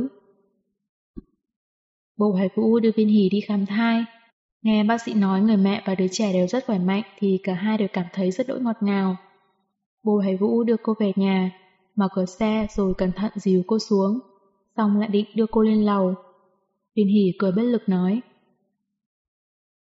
Em có tiểu thư như thế đâu, anh đi làm nhanh đi, kiếm thêm tiền mua bột mua sữa cho con. Bộ hoài vũ cười ấm áp hỏi. Thật không cần anh đưa lên à? Viên hỉ cười để anh về phía xe. Đi nhanh lên, đừng hỏi nhiều, một mình mẹ em cảm giảm đã đủ lắm rồi. Bộ hoài vũ cười rồi mới lưu luyến lái xe đi. Viên hỉ nhìn theo chiếc xe đi xa rồi mới quay người lên lầu. Vào trong nhà mới thấy có vẻ kỳ quặc. Trước kia mẹ cô luôn đón ở cửa. Hôm nay sao thế? Cô thay dép rồi vào phòng mẹ xem thử, thấy bà đang ngồi trên giường lau nước mắt. Viên hỉ hơi ngạc nhiên, lại còn hỏi. Mẹ, mẹ sao vậy? Anh con đâu? Bà Viên thấy viên hỉ thì ngẩn người, vội vàng lau nước mắt rồi đứng dậy đáp. Không sao, lúc nãy đau mắt, anh con chơi mà rồi, chắc đang ngủ say. Viên hỉ thấy mẹ cô rõ ràng đang nói dối, mắt bà đỏ hoe như đã khóc rất lâu, tuyệt đối không phải do bụi bay làm đau mắt. Cô nghĩ ngợi rồi nói. Mẹ, con là con gái mẹ, không phải người ngoài. Có chuyện gì thì nói với con được không? Bà Viên đỏ người rồi cười gượng gạo nói. Không sao thật mà, con khám thai vẫn ổn chứ. Viên Hỷ khẽ gật đầu, thấy mẹ cô không có ý định nói thì không hỏi nữa. Quãng thời gian này quan hệ hai mẹ con tốt hơn khá nhiều, nhưng vẫn không được thân thiết lắm. Nếu mẹ cô không muốn nói thì thôi vậy. Có điều, cô vẫn thấy một linh cảm mơ hồ rằng mẹ cô có chuyện gì đang giấu giếm. Sáng hôm sau bà viện cớ đi mua đồ, viên hỷ đứng trên ban công thấy bà vội vã chui vào một chiếc xe thì càng nghi ngờ hơn. Ở đây bà có quen biết ai đâu, rốt cuộc là ai đã đón bà, rồi đi đâu. Mấy hôm liền, bà viên cứ viện cớ đi ra ngoài, lúc về sắc mặt nhợt nhạt, có lúc thậm chí mắt còn sưng húp. Bồ Hải Vũ cũng thấy được tâm tư của mẹ vợ, đã từng hỏi riêng Viên Hỷ xem có chuyện gì. Viên Hỷ lắc đầu, bảo cũng không biết. Bộ Hải Vũ tư lự rồi dịu giọng nói. Hỏi thử xem, đừng để người già giấu mãi trong lòng. Hôm ấy bà Viên cũng viện cớ để đi, đến buổi trưa mới về, sắc mặt bà tái nhợt, mắt càng sưng húp hơn, giống như bà đã khóc rất lâu vậy. Thanh Trác ngồi trong phòng khách chơi điện tử, Bà Viên lặng lẽ nhìn anh một lúc, rồi lại nhìn Viên Hỷ, sau đó lẳng lặng bỏ về phòng. Viên Hỷ cũng theo vào trong, đóng cửa hỏi bà, Mẹ, mẹ có chuyện gì giấu con? Bà Viên ngẩn người, quay lại đỡ đỡ nhìn Viên Hỷ. Cô lại nói, con là con gái mẹ, không phải người ngoài. Lời vừa thốt ra, bà Viên đột ngột, bụng chặt miệng khóc lớn. Viên Hỷ càng nghi ngại, không biết mẹ mình bị sao. Thấy bà khóc thê thảm như thế, cô cũng thấy buồn, nên kéo tay mẹ hỏi. Sao vậy? Mẹ, rốt cuộc đã xảy ra chuyện gì? Mẹ nín khóc đã. Bà Viên bỗng ôm chầm lấy con gái, khóc lóc van xin. Viên hỉ, con cứu lấy chị con đi, cứu lấy chị con đi.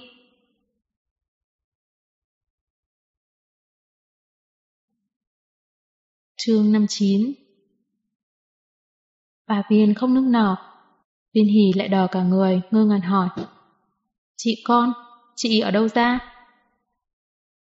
Một lúc sau bà Viên mới ngừng khóc, nhìn Viên Hỷ vẻ hổ thẹn lẫn bất an, mấp máy môi mãi không nói được. Viên Hỷ hơi cuống lên, cứ hỏi mẹ rốt cuộc là có chuyện gì, cô có chị từ lúc nào. Bà Viên thấy trốn không xong nên đành nói. Con có biết tại sao mẹ lại lấy bố con không? Viên Hỷ lắc đầu. Câu hỏi này cô đã từng nghi ngờ từ rất lâu. Bố cô là trẻ mồ côi từ nhỏ, đến năm 30 tuổi mà vẫn chưa lấy được vợ. Cô cũng không hiểu năm ấy mẹ cô xinh đẹp trẻ trung, tại sao lại chịu khổ lấy bố cô, mà lại phải chịu xa quê hương đến thế. Nếu nói là vì tiền thì không phải, vì bố cô rất nghèo. Nếu không cũng sẽ chẳng đến nỗi không cưới được vợ. Nhưng nếu bảo là vì tình yêu thì cô lại thấy là không thể. Bà Viên nhắm nghiền mắt, cay đắng cười. Thực ra lúc ấy mẹ không muốn. Mẹ nhỏ hơn bố con đến 14 tuổi. 14 tuổi, không phải 11 sao? Viên Hỷ kinh ngạc. 14 tuổi, họ khai tăng thêm cho mẹ lên 3 tuổi. Năm ấy mẹ mới 20, bố con đã 34 rồi. Cha mẹ của mẹ đã ép gà mẹ đi vì mẹ đã làm mất mặt họ ở quê nhà. Vẻ mặt bà Viên toát lên vẻ đau khổ. Đó là những ký ức bà không muốn nhớ lại. Cũng là ký ức mà mãi mãi không bao giờ bà quên được chỉ có thể chôn vùi vào tận nơi sâu thẳm nhất, che giấu tất cả mọi người. Câu chuyện rất tầm thường, giống như trong phim truyền hình, thiếu nữ tươi trẻ xinh đẹp đã yêu một người đàn ông có gia đình. Anh là thanh niên trí thức về quê hương, về sau ở lại thị trấn của họ để dạy học. Trong mắt cô bé, anh đẹp trai phóng khoáng lại giàu hiểu biết, trái tim thiếu nữ đã lún sâu vào tình yêu như thế đấy. Đó là một tình yêu quên đi cả luân thường đạo lý. Về sau cô bé mang thai, khi bụng đã to không thể giấu nữa, tình yêu đã bị phơi bày. Bố cô giận đến nỗi vác gậy định đánh cô, nhưng mẹ cô đã khóc ngăn ông lại. Chuyện xấu không giấu được lâu, mà việc như thế lại càng gây tiếng vang hơn trong chấn. Vì cô mà cả gia đình đều bị mọi người soi mói châm biếm. Người vợ của anh biết được chuyện đó rồi căm phẫn nhảy sông tự vẫn. Anh nhảy xuống cứu, và rồi hai vợ chồng không lên được nữa. Trong một đêm mà gia đình tan nát, chỉ còn lại đứa con khỏ khạo 4 tuổi. Còn cô sinh ra một đứa bé gái, vừa ra đời đã bị cha mẹ đem cho người khác. Cô nằm trên giường chỉ rơi nước mắt, không bảo vệ nổi con mình. Về sau, cô nhìn thấy đứa con khỏ khạo mà anh để lại ở trên thị trấn. Nó đang lăn lộn trong đám rác, người ngợm bẩn như hủi. Cô đã ôm thằng bé ấy khóc to, vì cô có lỗi vì nó vì cô đã hại nó mất cha mất mẹ. Cô khóc xong, bèn ôm đứa trẻ về nhà, sau đó bình thản nói với cha mẹ hãy đem cả cô đi, chỉ cần cho cô mang theo đứa trẻ này, cô sẽ lấy bất kỳ ai, đi đến đâu cũng được. Một tháng sau, cô ôm theo đứa trẻ ấy gà đến nhà họ viên xa xôi. Về sau nữa, để không cho ai biết lai lịch đứa trẻ này, cô lại ép ông chồng thực thà mộc mạc chuyển nhà. Thế là viên gia sau này lại có thêm viên hỷ. Viên hỉ nghe đến đỏ người, thận thờ nhìn mẹ mình, một lúc lâu sau mới hỏi nổi. Đứa trẻ ấy là anh trai, đúng không? Bà Viên gật đầu, nước mắt đầm đìa. Viên hỉ chỉ thấy cơ thể cô dã rời, như thể sức để ngồi cũng không còn nữa. Cô lờ đò hỏi. Nói vậy thì con và anh trai vốn không có quan hệ huyết thống đúng không? Anh trai vốn dĩ không phải con của bố phải không? Bà Viên bịt miệng, khóc nấc lên, nhưng Viên Hỷ lại nở nụ cười thê lương. Cô nhìn bà chằm chằm. Mẹ thật vĩ đại, tình yêu của các người thật cảm động. Nhưng con và bố thì sao? Cả đời bố đã vì điều gì? Còn con là gì? Chẳng trách mẹ yêu anh trai như vậy, thảo nào. Viên Hỷ, do mẹ có lỗi với nó. Là bà, bà đã có lỗi với anh ấy. Viên Hỷ bỗng hét lớn. Không phải chúng tôi, không phải bố tôi, không phải tôi. Vì lỗi của bà mà bố tôi 60 tuổi vẫn phải khuôn vác đồ đạc cho người khác. Cuối cùng cũng đi đứt cả mạng sống. Vì lỗi của bà mà tôi đã bỏ cơ hội ra nước ngoài, bỏ người tôi yêu, bỏ hôn nhân của mình. Tại sao là chúng tôi? Bà Viên sợ hãi nhìn Viên Hỷ.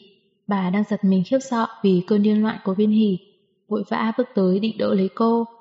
Viên Hỷ giật tay bà ra, vẻ mặt chán ghét, xúc động hét lớn. Bà biết rõ mẹ Hà thích chê tôi có một thằng trai bị thiếu năng trí tuệ. Bà biết rõ họ sợ tôi sinh ra một đứa trẻ giống thế nên mới không cần tôi. Nhưng bà lại không nói gì, bà sợ tôi biết sự thật rồi sẽ mặc kệ anh trai, nên bà mới không nói. Thà thấy tôi đau khổ, bà cũng không nói, phải không? Giọng cô đã run lời bày, vẫn nộ chỉ vào mẹ mình, cô hét lên. Bà ác thật, ác thật, bà khiến bố tôi làm trâu làm ngựa cả đời cho các người. Bà còn bắt tôi làm tiếp, bà thật bị ổi, thật đê tiện. Không, không. Bà Viên lắp bắp, yếu ớt giải thích. Mẹ không. Viên hỉ cứng đờ người, rồi bỗng cười như điên. Phải rồi, bà không bị ổi, bà thật vĩ đại. Vĩ đại biết là bao, vì đứa trẻ con người khác mà hy sinh con mình. Ôi thật vô tư. Nhưng mẹ này, tôi thật sự là con mẹ sinh ra chứ. Thanh Trác ngoài phòng khách bị làm ồn, anh đẩy cửa đứng ở đó, thấy Viên Hì đang cười thì hỏi. Tiểu Hỷ, em đang cười gì thế? Viên Hỷ ngừng cười, chậm rãi quay sang nhìn anh. Thành Trác giật mình vì sợ hãi bởi ánh mắt hung ác của cô, đỏ đẫn đứng đó. Bà Viên vội vã hét lên. Thành Trác, về phòng mau, đi mau. Thành Trác khóc thét lên vì bị mẹ mắng rồi ngoan ngoãn chạy về phòng. Viên Hỷ bỗng thấy bình tĩnh hơn. Cô chậm rãi ngồi xuống giường, ánh mắt như mũi dao nhìn bà Viên đang co rúm lại, cười gằn. Nếu không phải bà chị gì đó của tôi đến, chắc bà cũng chẳng báo tôi biết chứ gì. Có phải bà định đem bí mật này theo vào quan tài? Bà Viên không dám nhìn con gái, cúi đầu nước nghẹn. Viên Hỷ lại hỏi. Chị ta bị bệnh, cần tiền. Bà Viên vội lắc đầu cuống khuyết nói. Không phải tiền, chị con bị bệnh thận, không sống nổi nữa, cần hiến thận. Bà đột ngột quỳ xuống trước mặt Viên Hỷ, ôm chân cô gào khóc. Viên Hỷ, con cứ lấy nó đi, thận của mẹ không hợp. Nếu được thì mẹ cắt cả hai quả thận cũng được, nhưng thận của mẹ không hợp. Viên Hỷ, con cứu chị con với. Nó là chị ruột của con, từ nhỏ đã bị đưa đi, chưa từng được bú sữa mẹ. Mẹ có lỗi vì nó. Nghe mẹ mình gào khóc, viên hỉ đòi đẫn, mặc bà quỳ xuống trước mặt mình. Cô chỉ thấy khí lạnh từ trong người thấm ra ngoài, lục phủ ngũ tạng đều hóa thành băng. Rõ ràng là mùa hè mà sau làn khí thở ra đều như kê lại thành băng vậy.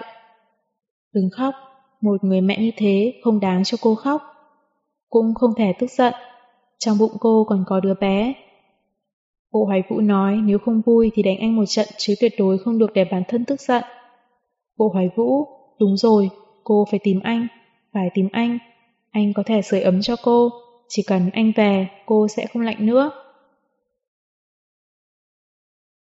Cô như người mộng du đứng dậy, trong đầu chỉ còn lại một suy nghĩ. Cô phải gọi cho anh, tìm anh. Tay mẹ cô vẫn túm vạt áo cô không chịu buông. Cô tê dại gạt ra, đi thẳng đến phòng khách gọi điện.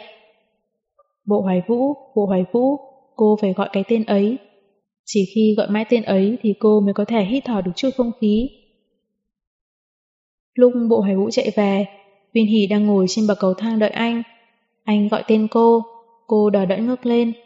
Sắc mặt trắng bạch như ma, không chút sắc máu. Thì anh đến gần, cô chậm rãi đưa hai tay ra với anh. Anh giật thoát mình, vội điểm bế cô lên, cô nén vẻ sợ hãi để dịu giọng hỏi cô. Sao vậy? Không khỏe ở đâu? Anh đưa em đi bệnh viện. Cô lắc đầu, yếu ớt nói trong vòng tay anh. Đưa em rời khỏi đây, em không muốn thấy bà ta nữa.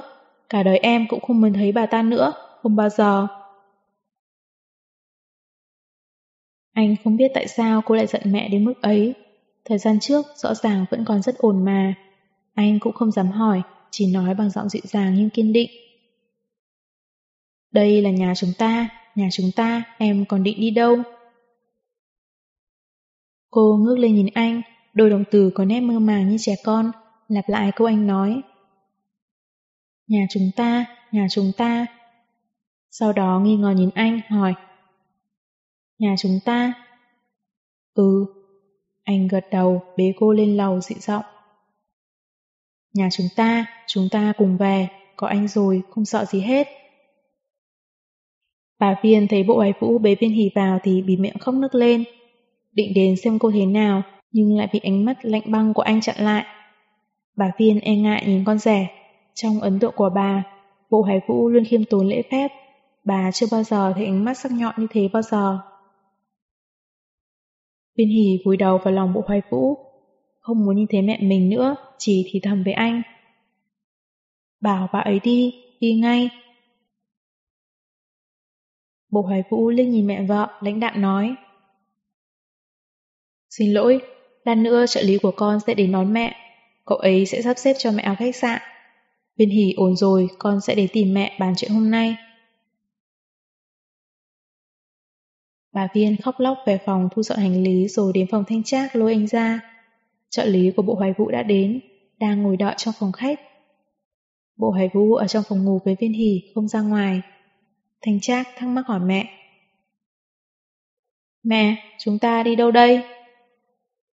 Bà Viên khóc, không trả lời mà chỉ kéo anh đi theo trợ lý ra cửa. Trong phòng ngủ, Viên Hì ngủ thiếp đi, nhưng giấc ngủ rất chặt tròn, hai tay cứ bám chặt lấy áo bộ hải vũ không buông. Anh dựa nghiêng vào thành giường, đưa tay ra ôm vợ, cúi đầu hôn lên vòng trán đang cúi đầu xuống, hôn lên vòng trán đang nhăn lại của cô. Lúc nãy cô khóc kể với anh, tuy hơi lẫn lộn nhưng anh vẫn hiểu duyên cớ sự tình. Tim đau đến nỗi không thở nổi, chỉ thương xót cô. Cũng tự trách mình, vì do anh đã khuyên cô hòa hợp với mẹ, mới khiến cô tổn thương nhiều hơn. Càng thấy phẫn nộ vì mẹ vợ đúng là vớ vẩn. Viên Hỷ đang mang thai, sao bà có thể yêu cầu hoang đường như thế được? Một người mẹ như thế thật không cần cũng được.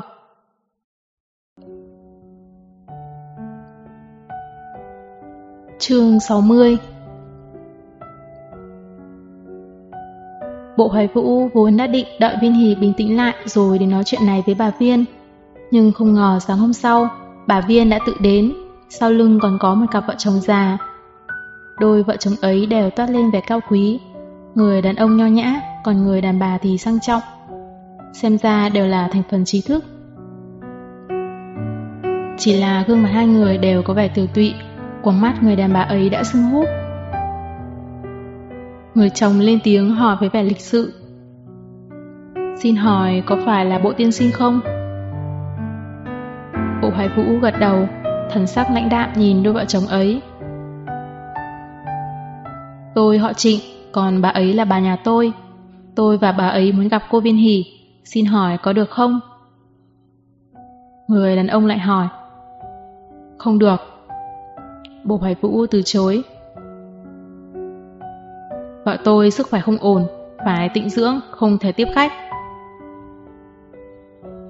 Sắc mặt người đàn bà kia đột ngột thay đổi. Bà đẩy mạnh bộ hoài vũ ra và lao vào gọi to. Viên hỷ, viên hỷ. Tiếng hét của bà bỗng khựng lại, mở to mắt nhìn chằm chằm vào bên trong. Viên hỷ sắc mặt tái nhợt đứng trước cửa phòng ngủ, ánh mắt lạnh nhạt nhìn ra ngoài. Đôi mắt bộ hoài vũ lóe lên tia nhìn lạnh lẽo. Anh lạnh lùng nhìn người đàn bà kia một cái rồi đến cạnh đỡ lấy viên hỉ, dịu giọng trách. Bảo em nghỉ mà không chịu nghe lời. Viên hỉ nắm chặt tay anh, dựa người hoàn toàn vào anh, rồi sắc mặt bình thản nhìn mẹ cô lên trầm tư đứng ở cửa hỏi. Họ là ai? Giọng cô bình tĩnh, không chút tình cảm. Bà Viên bắt đầu thấy sợ hãi, xót xa nhìn gương mặt trắng bệch của con gái, nhất thời không nói được gì. Nhưng bà lại nghĩ đến đứa con gái khác đang nằm trên giường bệnh, gương mặt ấy đã sưng vù, không nhận ra hình dạng nữa. Đó cũng là con gái của bà, từ nhỏ đã bị đưa đi, bà có lỗi với nó. Viên hỉ dù thế nào đi nữa cũng có một người chồng yêu thương cô và cả một cơ thể khỏe mạnh, nhưng người con kia của bà hiện giờ đến tính mạng cũng không giữ được nữa. Bà Viên nghiến răng, hạ quyết tâm nói.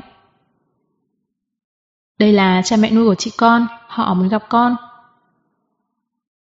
Người đàn bà kia không đợi bà Viên nói hết đã vội vàng tiến lên, mắt đỏ hoe cầu xin. Viên hỉ, xin cháu cứu Ella với được không? Cháu đến bệnh viện kiểm tra thử, bác xin cháu. Nó là chị của cháu, chẳng lẽ cháu không yêu nó? Cháu cho nó chút hy vọng sống, nhé. Đầu óc viên hỉ thoáng chốc trống rỗng, cô chỉ nghe thấy tên Ella, còn lại đều quên hết. Cô đỏ đẫn hỏi. Bác nói chị ấy tên gì? Bộ Hoài Vũ nghe thấy có vẻ kỳ lạ, nhớ ngay đến cô gái trước kia xuất hiện bên cạnh Hà Thích. Anh nhận ra tay viên hỉ đang run khẽ, không dám để cô ở lại đây nữa nên quay sang lạnh lùng nói với bà Trịnh. Ra ngoài, mời mọi người ra ngoài ngay. Rồi cúi đầu nhìn viên hỉ định bế cô trở về phòng ngủ. Viên hỉ lại vùng vẫy, chỉ nhìn chằm chằm bà Trịnh hỏi. Con gái bác tên gì? Tên tiếng Hoa. Bà Trịnh không hiểu sao viên hỉ lại quan tâm đến thế, nhưng vẫn khóc trả lời.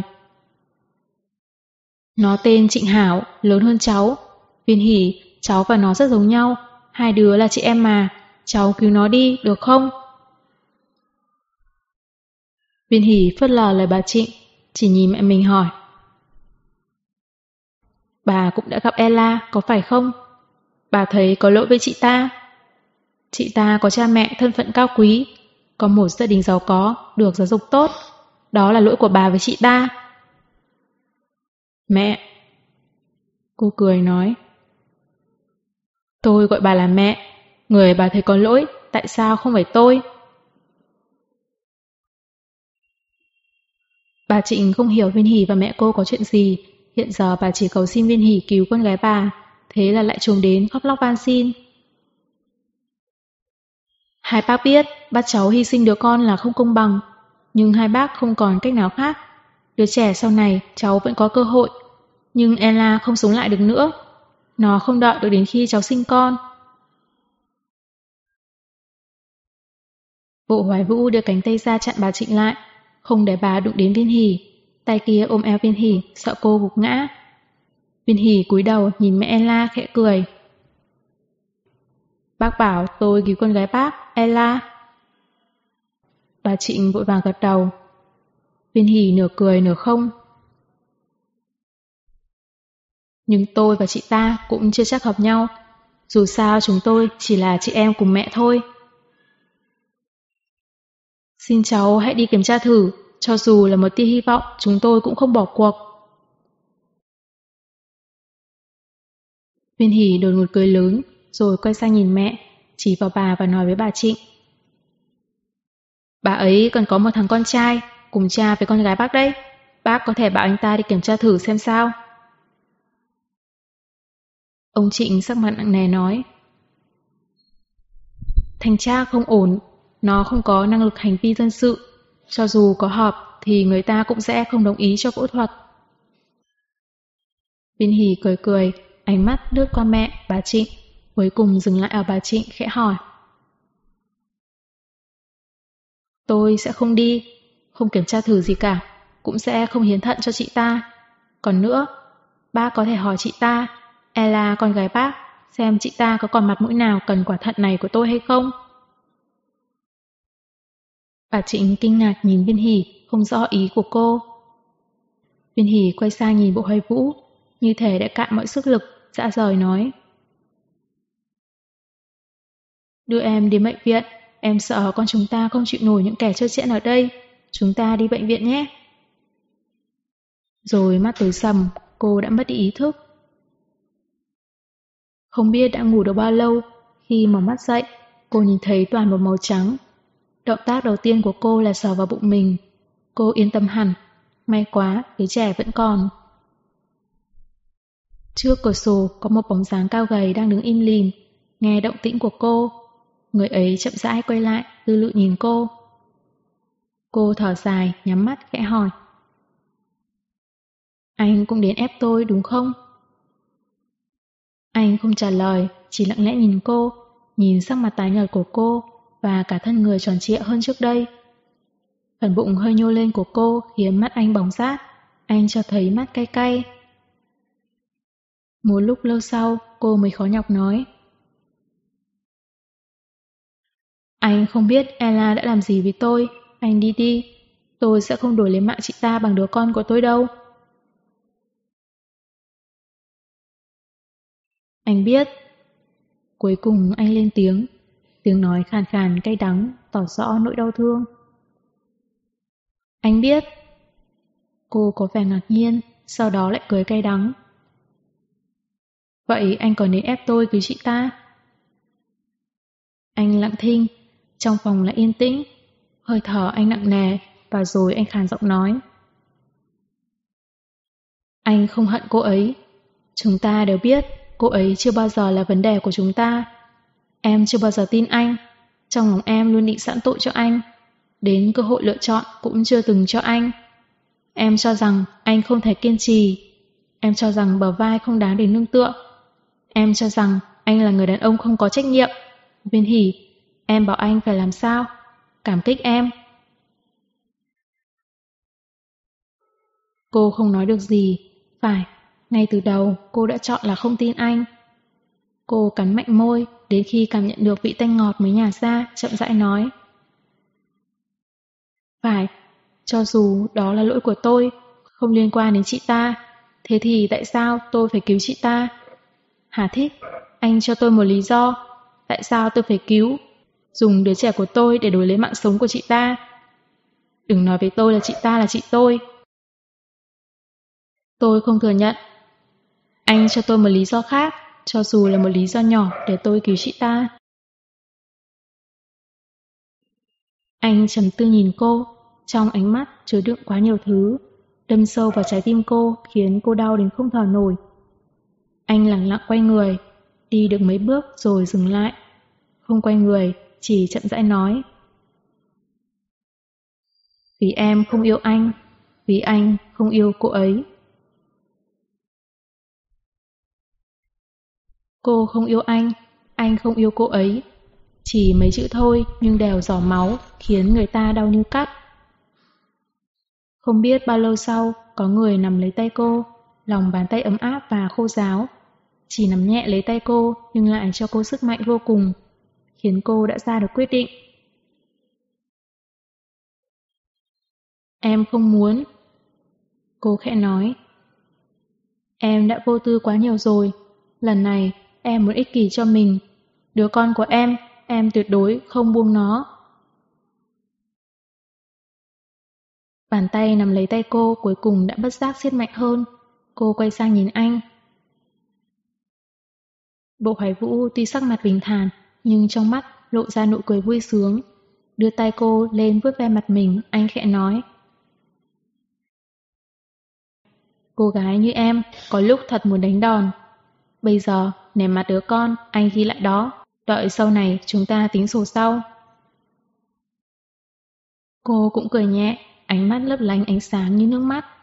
Tay cô khẽ khàng vuốt ve hàng lông mày rậm của anh thì thầm hỏi. Chúng ta có phải là đang ích kỷ không? Bộ hải vũ lắc đầu. Người ích kỷ không phải chúng ta mà là họ. Chúng ta không nợ họ tí gì. Cô cũng gật gù theo. Phải, cô không mắc nợ, chưa bao giờ. Nằm trong phòng bệnh nghỉ ngơi vài ngày, Viên Hỷ bảo Bộ Hoài Vũ đưa cô đến bệnh viện Ella đang nằm. Anh vốn dĩ không chịu cho cô đi.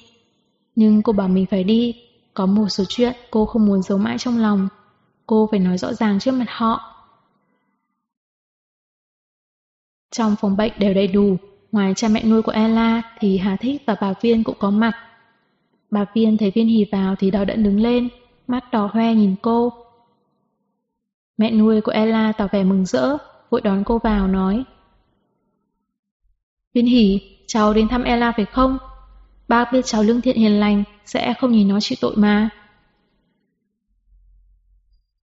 Viên Hỷ nép sát vào người bộ hoài vũ để tránh, gạt tay bà ta ra, rồi lãnh đạm nhìn Ella đang nằm trên giường. Tuy luôn phải lọc máu, nhưng độc tố trong cơ thể vẫn khiến Ella sưng vù.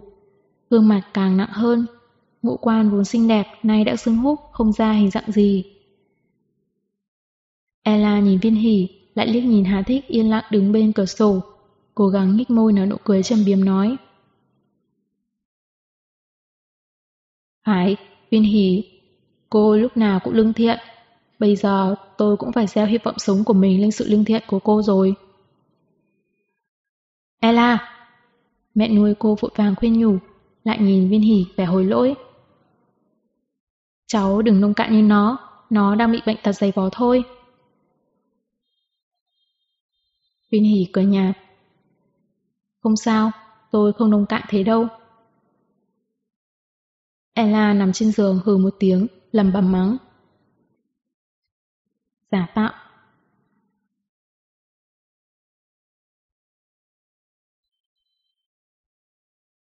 Chương 61 Viên hỷ nhìn cô ta, lạnh nhạt nói. Ella, cô nói đúng. Tôi giả tạo quá lâu rồi, nên lần này tôi không định tiếp tục giả tạo nữa. Tôi đến không phải để làm công tác hiến thận cho cô, tôi chỉ đến đây xem, xem người như cô sẽ có kết cuộc như thế nào. Quả nhiên, Thượng Đế cuối cùng vẫn có chút công bằng. Vừa nói dứt, người trong phòng đều đỏ đẫn, Ella há miệng ra, sắc mặt trắng bạch nhìn viên hỉ. Hà thích nãy giờ im lặng cũng bàng hoàng ngẩng lên, nhìn cô với thần sắc phức tạp. Viên hỷ! Bà Viên hét lên. Tôi đang nghe đây, bà không cần to tiếng như thế. Viên hỷ cười, tay bất giác nắm chặt tay bộ hoài vũ hơn. Anh nắm chặt tay cô như cổ vũ, vòng tay quanh eo cô để giữ cô đứng vững. Các người không cần nhìn tôi như thế. Viên hỷ nói. Tôi đến đây là để nói hết những lời trong lòng mình ra. Ella nói đúng, tôi có giả tạo, nhưng ít nhất tôi không đến nỗi trơ chẽn. Tôi không làm người thứ ba để nảy sinh tình yêu chó chết người đàn ông đã có vợ, sau đó lại trơ trẽ sinh ra đứa con riêng.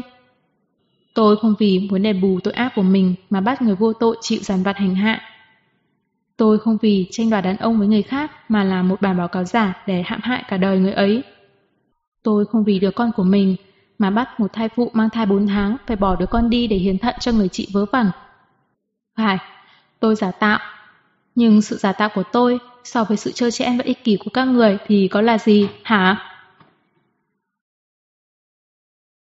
Bà viên sắc mặt đỏ lên rồi tái nhợt, cuối cùng bắt đầu run lẩy bẩy, cố vị vào thành giường mới không ngã xuống.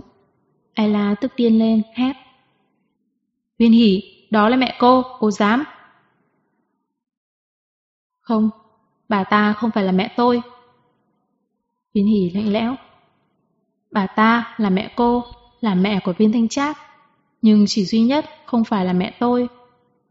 Với bà ta, tôi cũng không phải là con gái bà, tôi chỉ là một công cụ để lợi dụng, là công cụ giống với ông bố đáng thương của tôi, bị bà ta dùng để bù đắp tội nợ bà ta gánh phải. Bà Viên dựa vào giường, chậm rãi ngồi xuống ghế, run rẩy nói. Viên hỉ, con không thể thấy được. Tôi không thể. Viên hỉ cười to, một lúc sau mới ngưng lại, vẫn nộ nhìn bà. Không thể. Khi bà yêu một người đàn ông đã có vợ, sao bà chưa từng nghĩ bà không thể? Khi bà vì anh trai mà phớt lờ tôi, sao bà chưa từng nghĩ là bà không thể? Khi bà lấy cái chết ra uy hiếp tôi, sao bà chưa từng nghĩ là bà không thể? Bà mở to mắt nhìn tôi vì ông anh trai khờ khạo mà bị Hà Gia xua đuổi. Bà có không thể không? Khi bố tôi làm việc đến chết vì một thằng con không liên quan đến mình, sao bà chưa bao giờ nói bà không thể? Khi bà nhìn thấy vợ chồng tôi lo lắng đau khổ sợ thai nhi có vấn đề, sao bà chưa từng nghĩ là bà không thể, hả? Bây giờ tôi không thể à, sao tôi lại không thể được? Tâm trạng viên hỉ có phần mất kiềm chế, đến phút cuối đã không còn nén nổi những giọt nước mắt. Hà thích đau đến nỗi không hít thở được, định bước lên ăn ủi nhưng lại thấy bộ hoài vũ kéo cô vào lòng dịu dàng dỗ dành. Thế là rút chân lại như một cái máy. Chỉ nhắm nghiền mắt rồi quay đầu đi nơi khác. Bà Viên gục đầu vào thành giường khóc thất thanh, vừa khóc vừa nói. Viên hỉ, là mẹ có lỗi với con, đều tại mẹ. Con hận mẹ, ghét mẹ cũng được, nhưng chị con vô tội, con đừng oán giận nó. Viên hỉ vùi mặt vào lòng bộ hoài vũ, rồi ngẩng lên nhìn mẹ mình. Cô ta vô tội. Tại sao lại vô tội? Cô ta là kết tinh tình yêu vô sỉ của các người. Cô ta mới là người đáng phải gánh chịu về tội ác của bà nhất. Tại sao tôi không thể oán giận cô ta? Tại sao tôi phải cứu cô ta? Mọi người đều im bặt, chỉ có tiếng khóc nức nở của bà Viên. Viên hỉ lạnh nhạt nhìn lướt một vòng, ánh mắt cuối cùng dừng ở Hà Thích.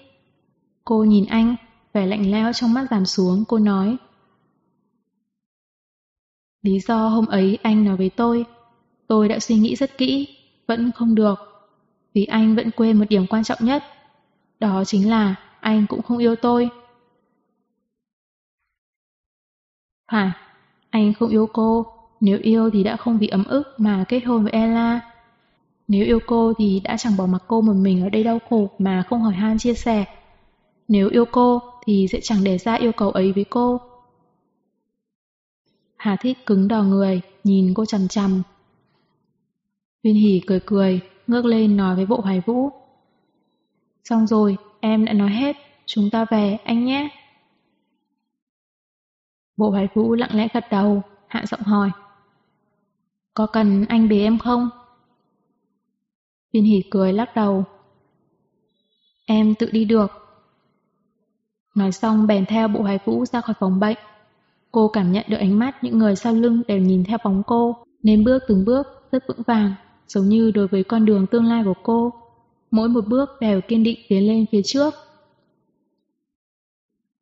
Ra khỏi phòng, đến hành lang bên ngoài, cuối cùng khi mọi ánh mắt đã biến mất, viên hỉ mới cảm thấy cô bài hoài toàn thân. Không đợi cô nói, bộ hoài vũ đã bế bổng cô lên. Đã kết thúc rồi phải không? Anh cúi xuống theo hỏi cô. Viên Hì gật đầu. Vâng, kết thúc rồi. Vụ Hải Vũ cười nhẹ. Vậy sau này phải ngoan ngoãn ở nhà nghỉ ngơi, sinh con cho anh. Ông bà nội đã nghĩ tên cho nó rồi. Viên Hì cũng cười theo anh, đưa tay vuốt ve hàng lông mày cương nghị và đường nét góc cạnh trên gương mặt anh. Vâng, chúng ta về nhà sinh con. Bác sĩ nói bây giờ có thể biết giới tính của nó rồi. Chúng ta có cần xem không? Em thấy hơi lo lắng. Bố mẹ anh liệu có khi nào... Bộ hoài vũ nghiêm túc gật đầu. Ừ, tư tưởng người già đều hơi cù hú. Viên hỉ không kìm được nỗi lo hỏi. Cũng trọng nam khinh nữ. Ừ, bộ hoài vũ gật đầu nói ngắn gọn. Có điều từ khi chị dâu anh sinh được con trai thứ hai, mẹ anh đã lén nói với anh không chỉ một lần. Bảo chị ao ước nhét thằng cháu vào lại bụng mẹ nó để đổi thành cháu gái thôi. Con trai quá nghịch ngợm. Hai thằng nhóc đã khiến hai ông bà già muốn chết rồi.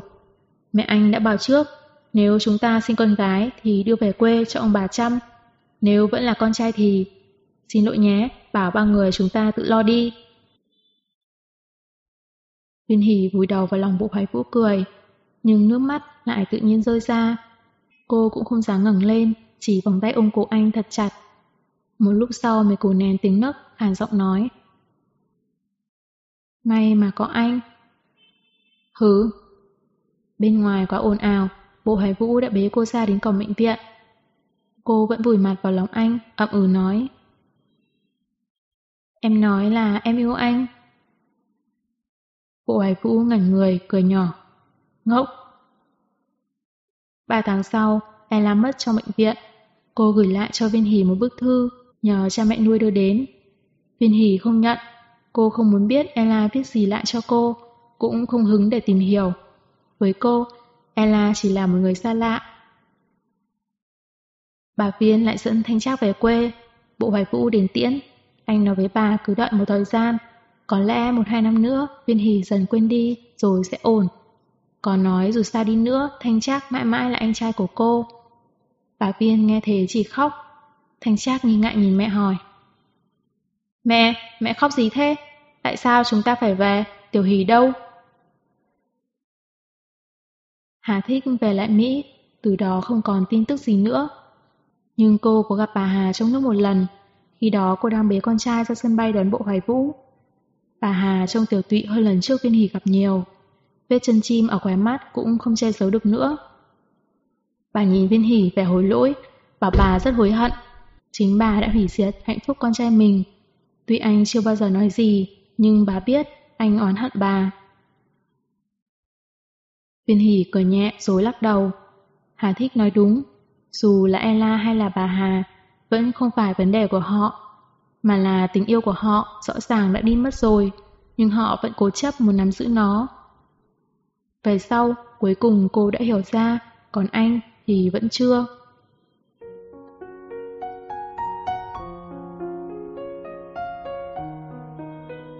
Đoạn kết Gần năm mới siêu thị đầy áp người, trong dòng người nhộn nhịp, một cậu bé bất chấp mẹ đang gọi, cứ luồn lách khắp nơi. Cậu bé chỉ khoảng 4 năm tuổi, mắt to mày rậm rất đẹp, nhanh nhẹn chen chúc vào đám người, chạy đến khu thức ăn vặt, sau đó cưỡng chân lên, lấy mấy hộp khoai tây chiên xuống, ôm vào lòng rồi chạy về cạnh người phụ nữ ấy, lại nhón gót bỏ vào xe đẩy hàng tấn công mẹ mình. Mẹ, mẹ ơi, con lấy giúp mẹ này. Người phụ nữ hừ một tiếng nói gọn. Chỉ cho lấy một, còn lại phải trả về chỗ cũ. Cậu bé cười hê hê, ôm chân mẹ nũng nịu. Còn của bác nữa, một hộp không đủ. Người phụ nữ bị con trai quấn chặt đánh bất lực gật đầu. Ừ, có thể mua, nhưng không được chạy lung tung nữa, phải đi với mẹ.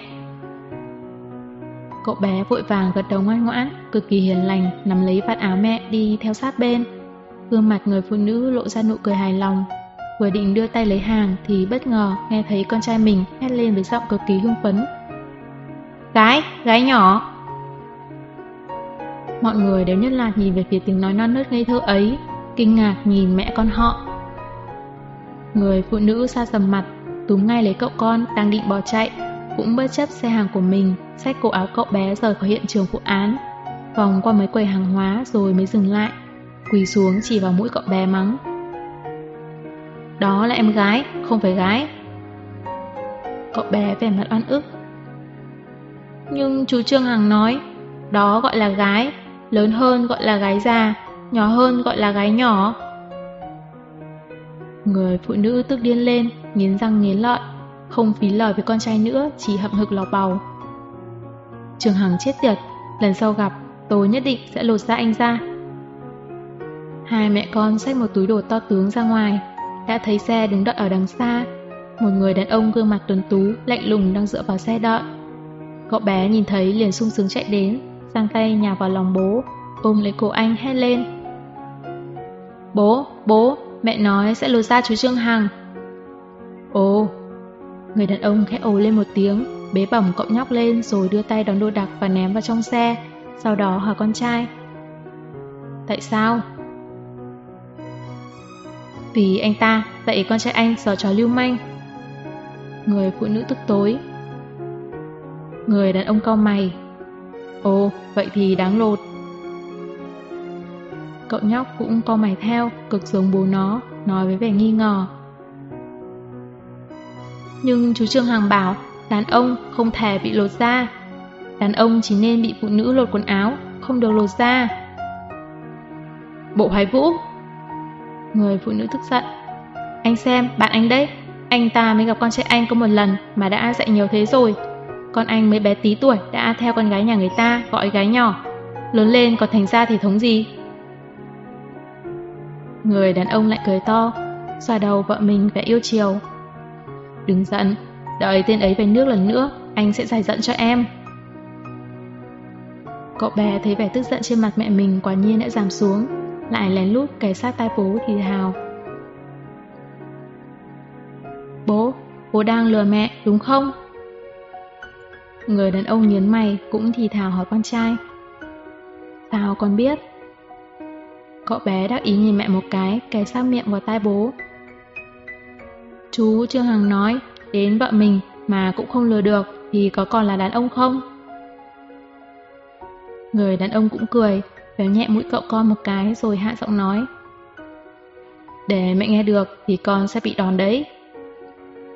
Người phụ nữ đã vào trong xe, thấy hai cha con vẫn đứng ngoài xì sầm to nhỏ thì không nén được nghi ngờ. Này, hai người sao vẫn chưa vào, xì sầm gì thế? Hai cha con nhìn người phụ nữ đó một cái rồi rất ăn ý đưa mắt nhìn nhau, sau đó cười ha ha rất khoái chí. Người phụ nữ ban đầu ngờ vực, về sau cũng bị tiếng cười của họ lây nhiễm, khóe môi cũng bất giác nhớ lên, dịu dàng nhìn hai cha con. Sau lưng họ, tịch dương đang trôi xuống thành một đường thẳng. Sáng chiều đang chiếu, đỏ rực như lửa, khiến nửa bầu trời phía tây nhuộm thành một màu đỏ son. Phong cảnh thật sự rất đẹp.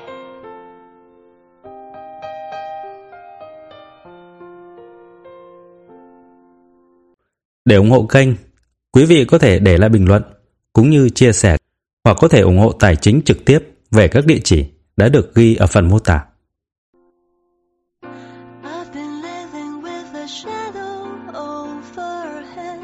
Cảm ơn các bạn đã theo dõi Ai là ai của ai.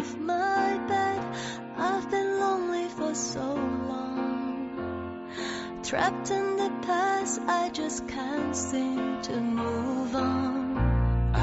Hiding all my hopes and dreams away, just in case I ever need them again someday. I've been setting aside time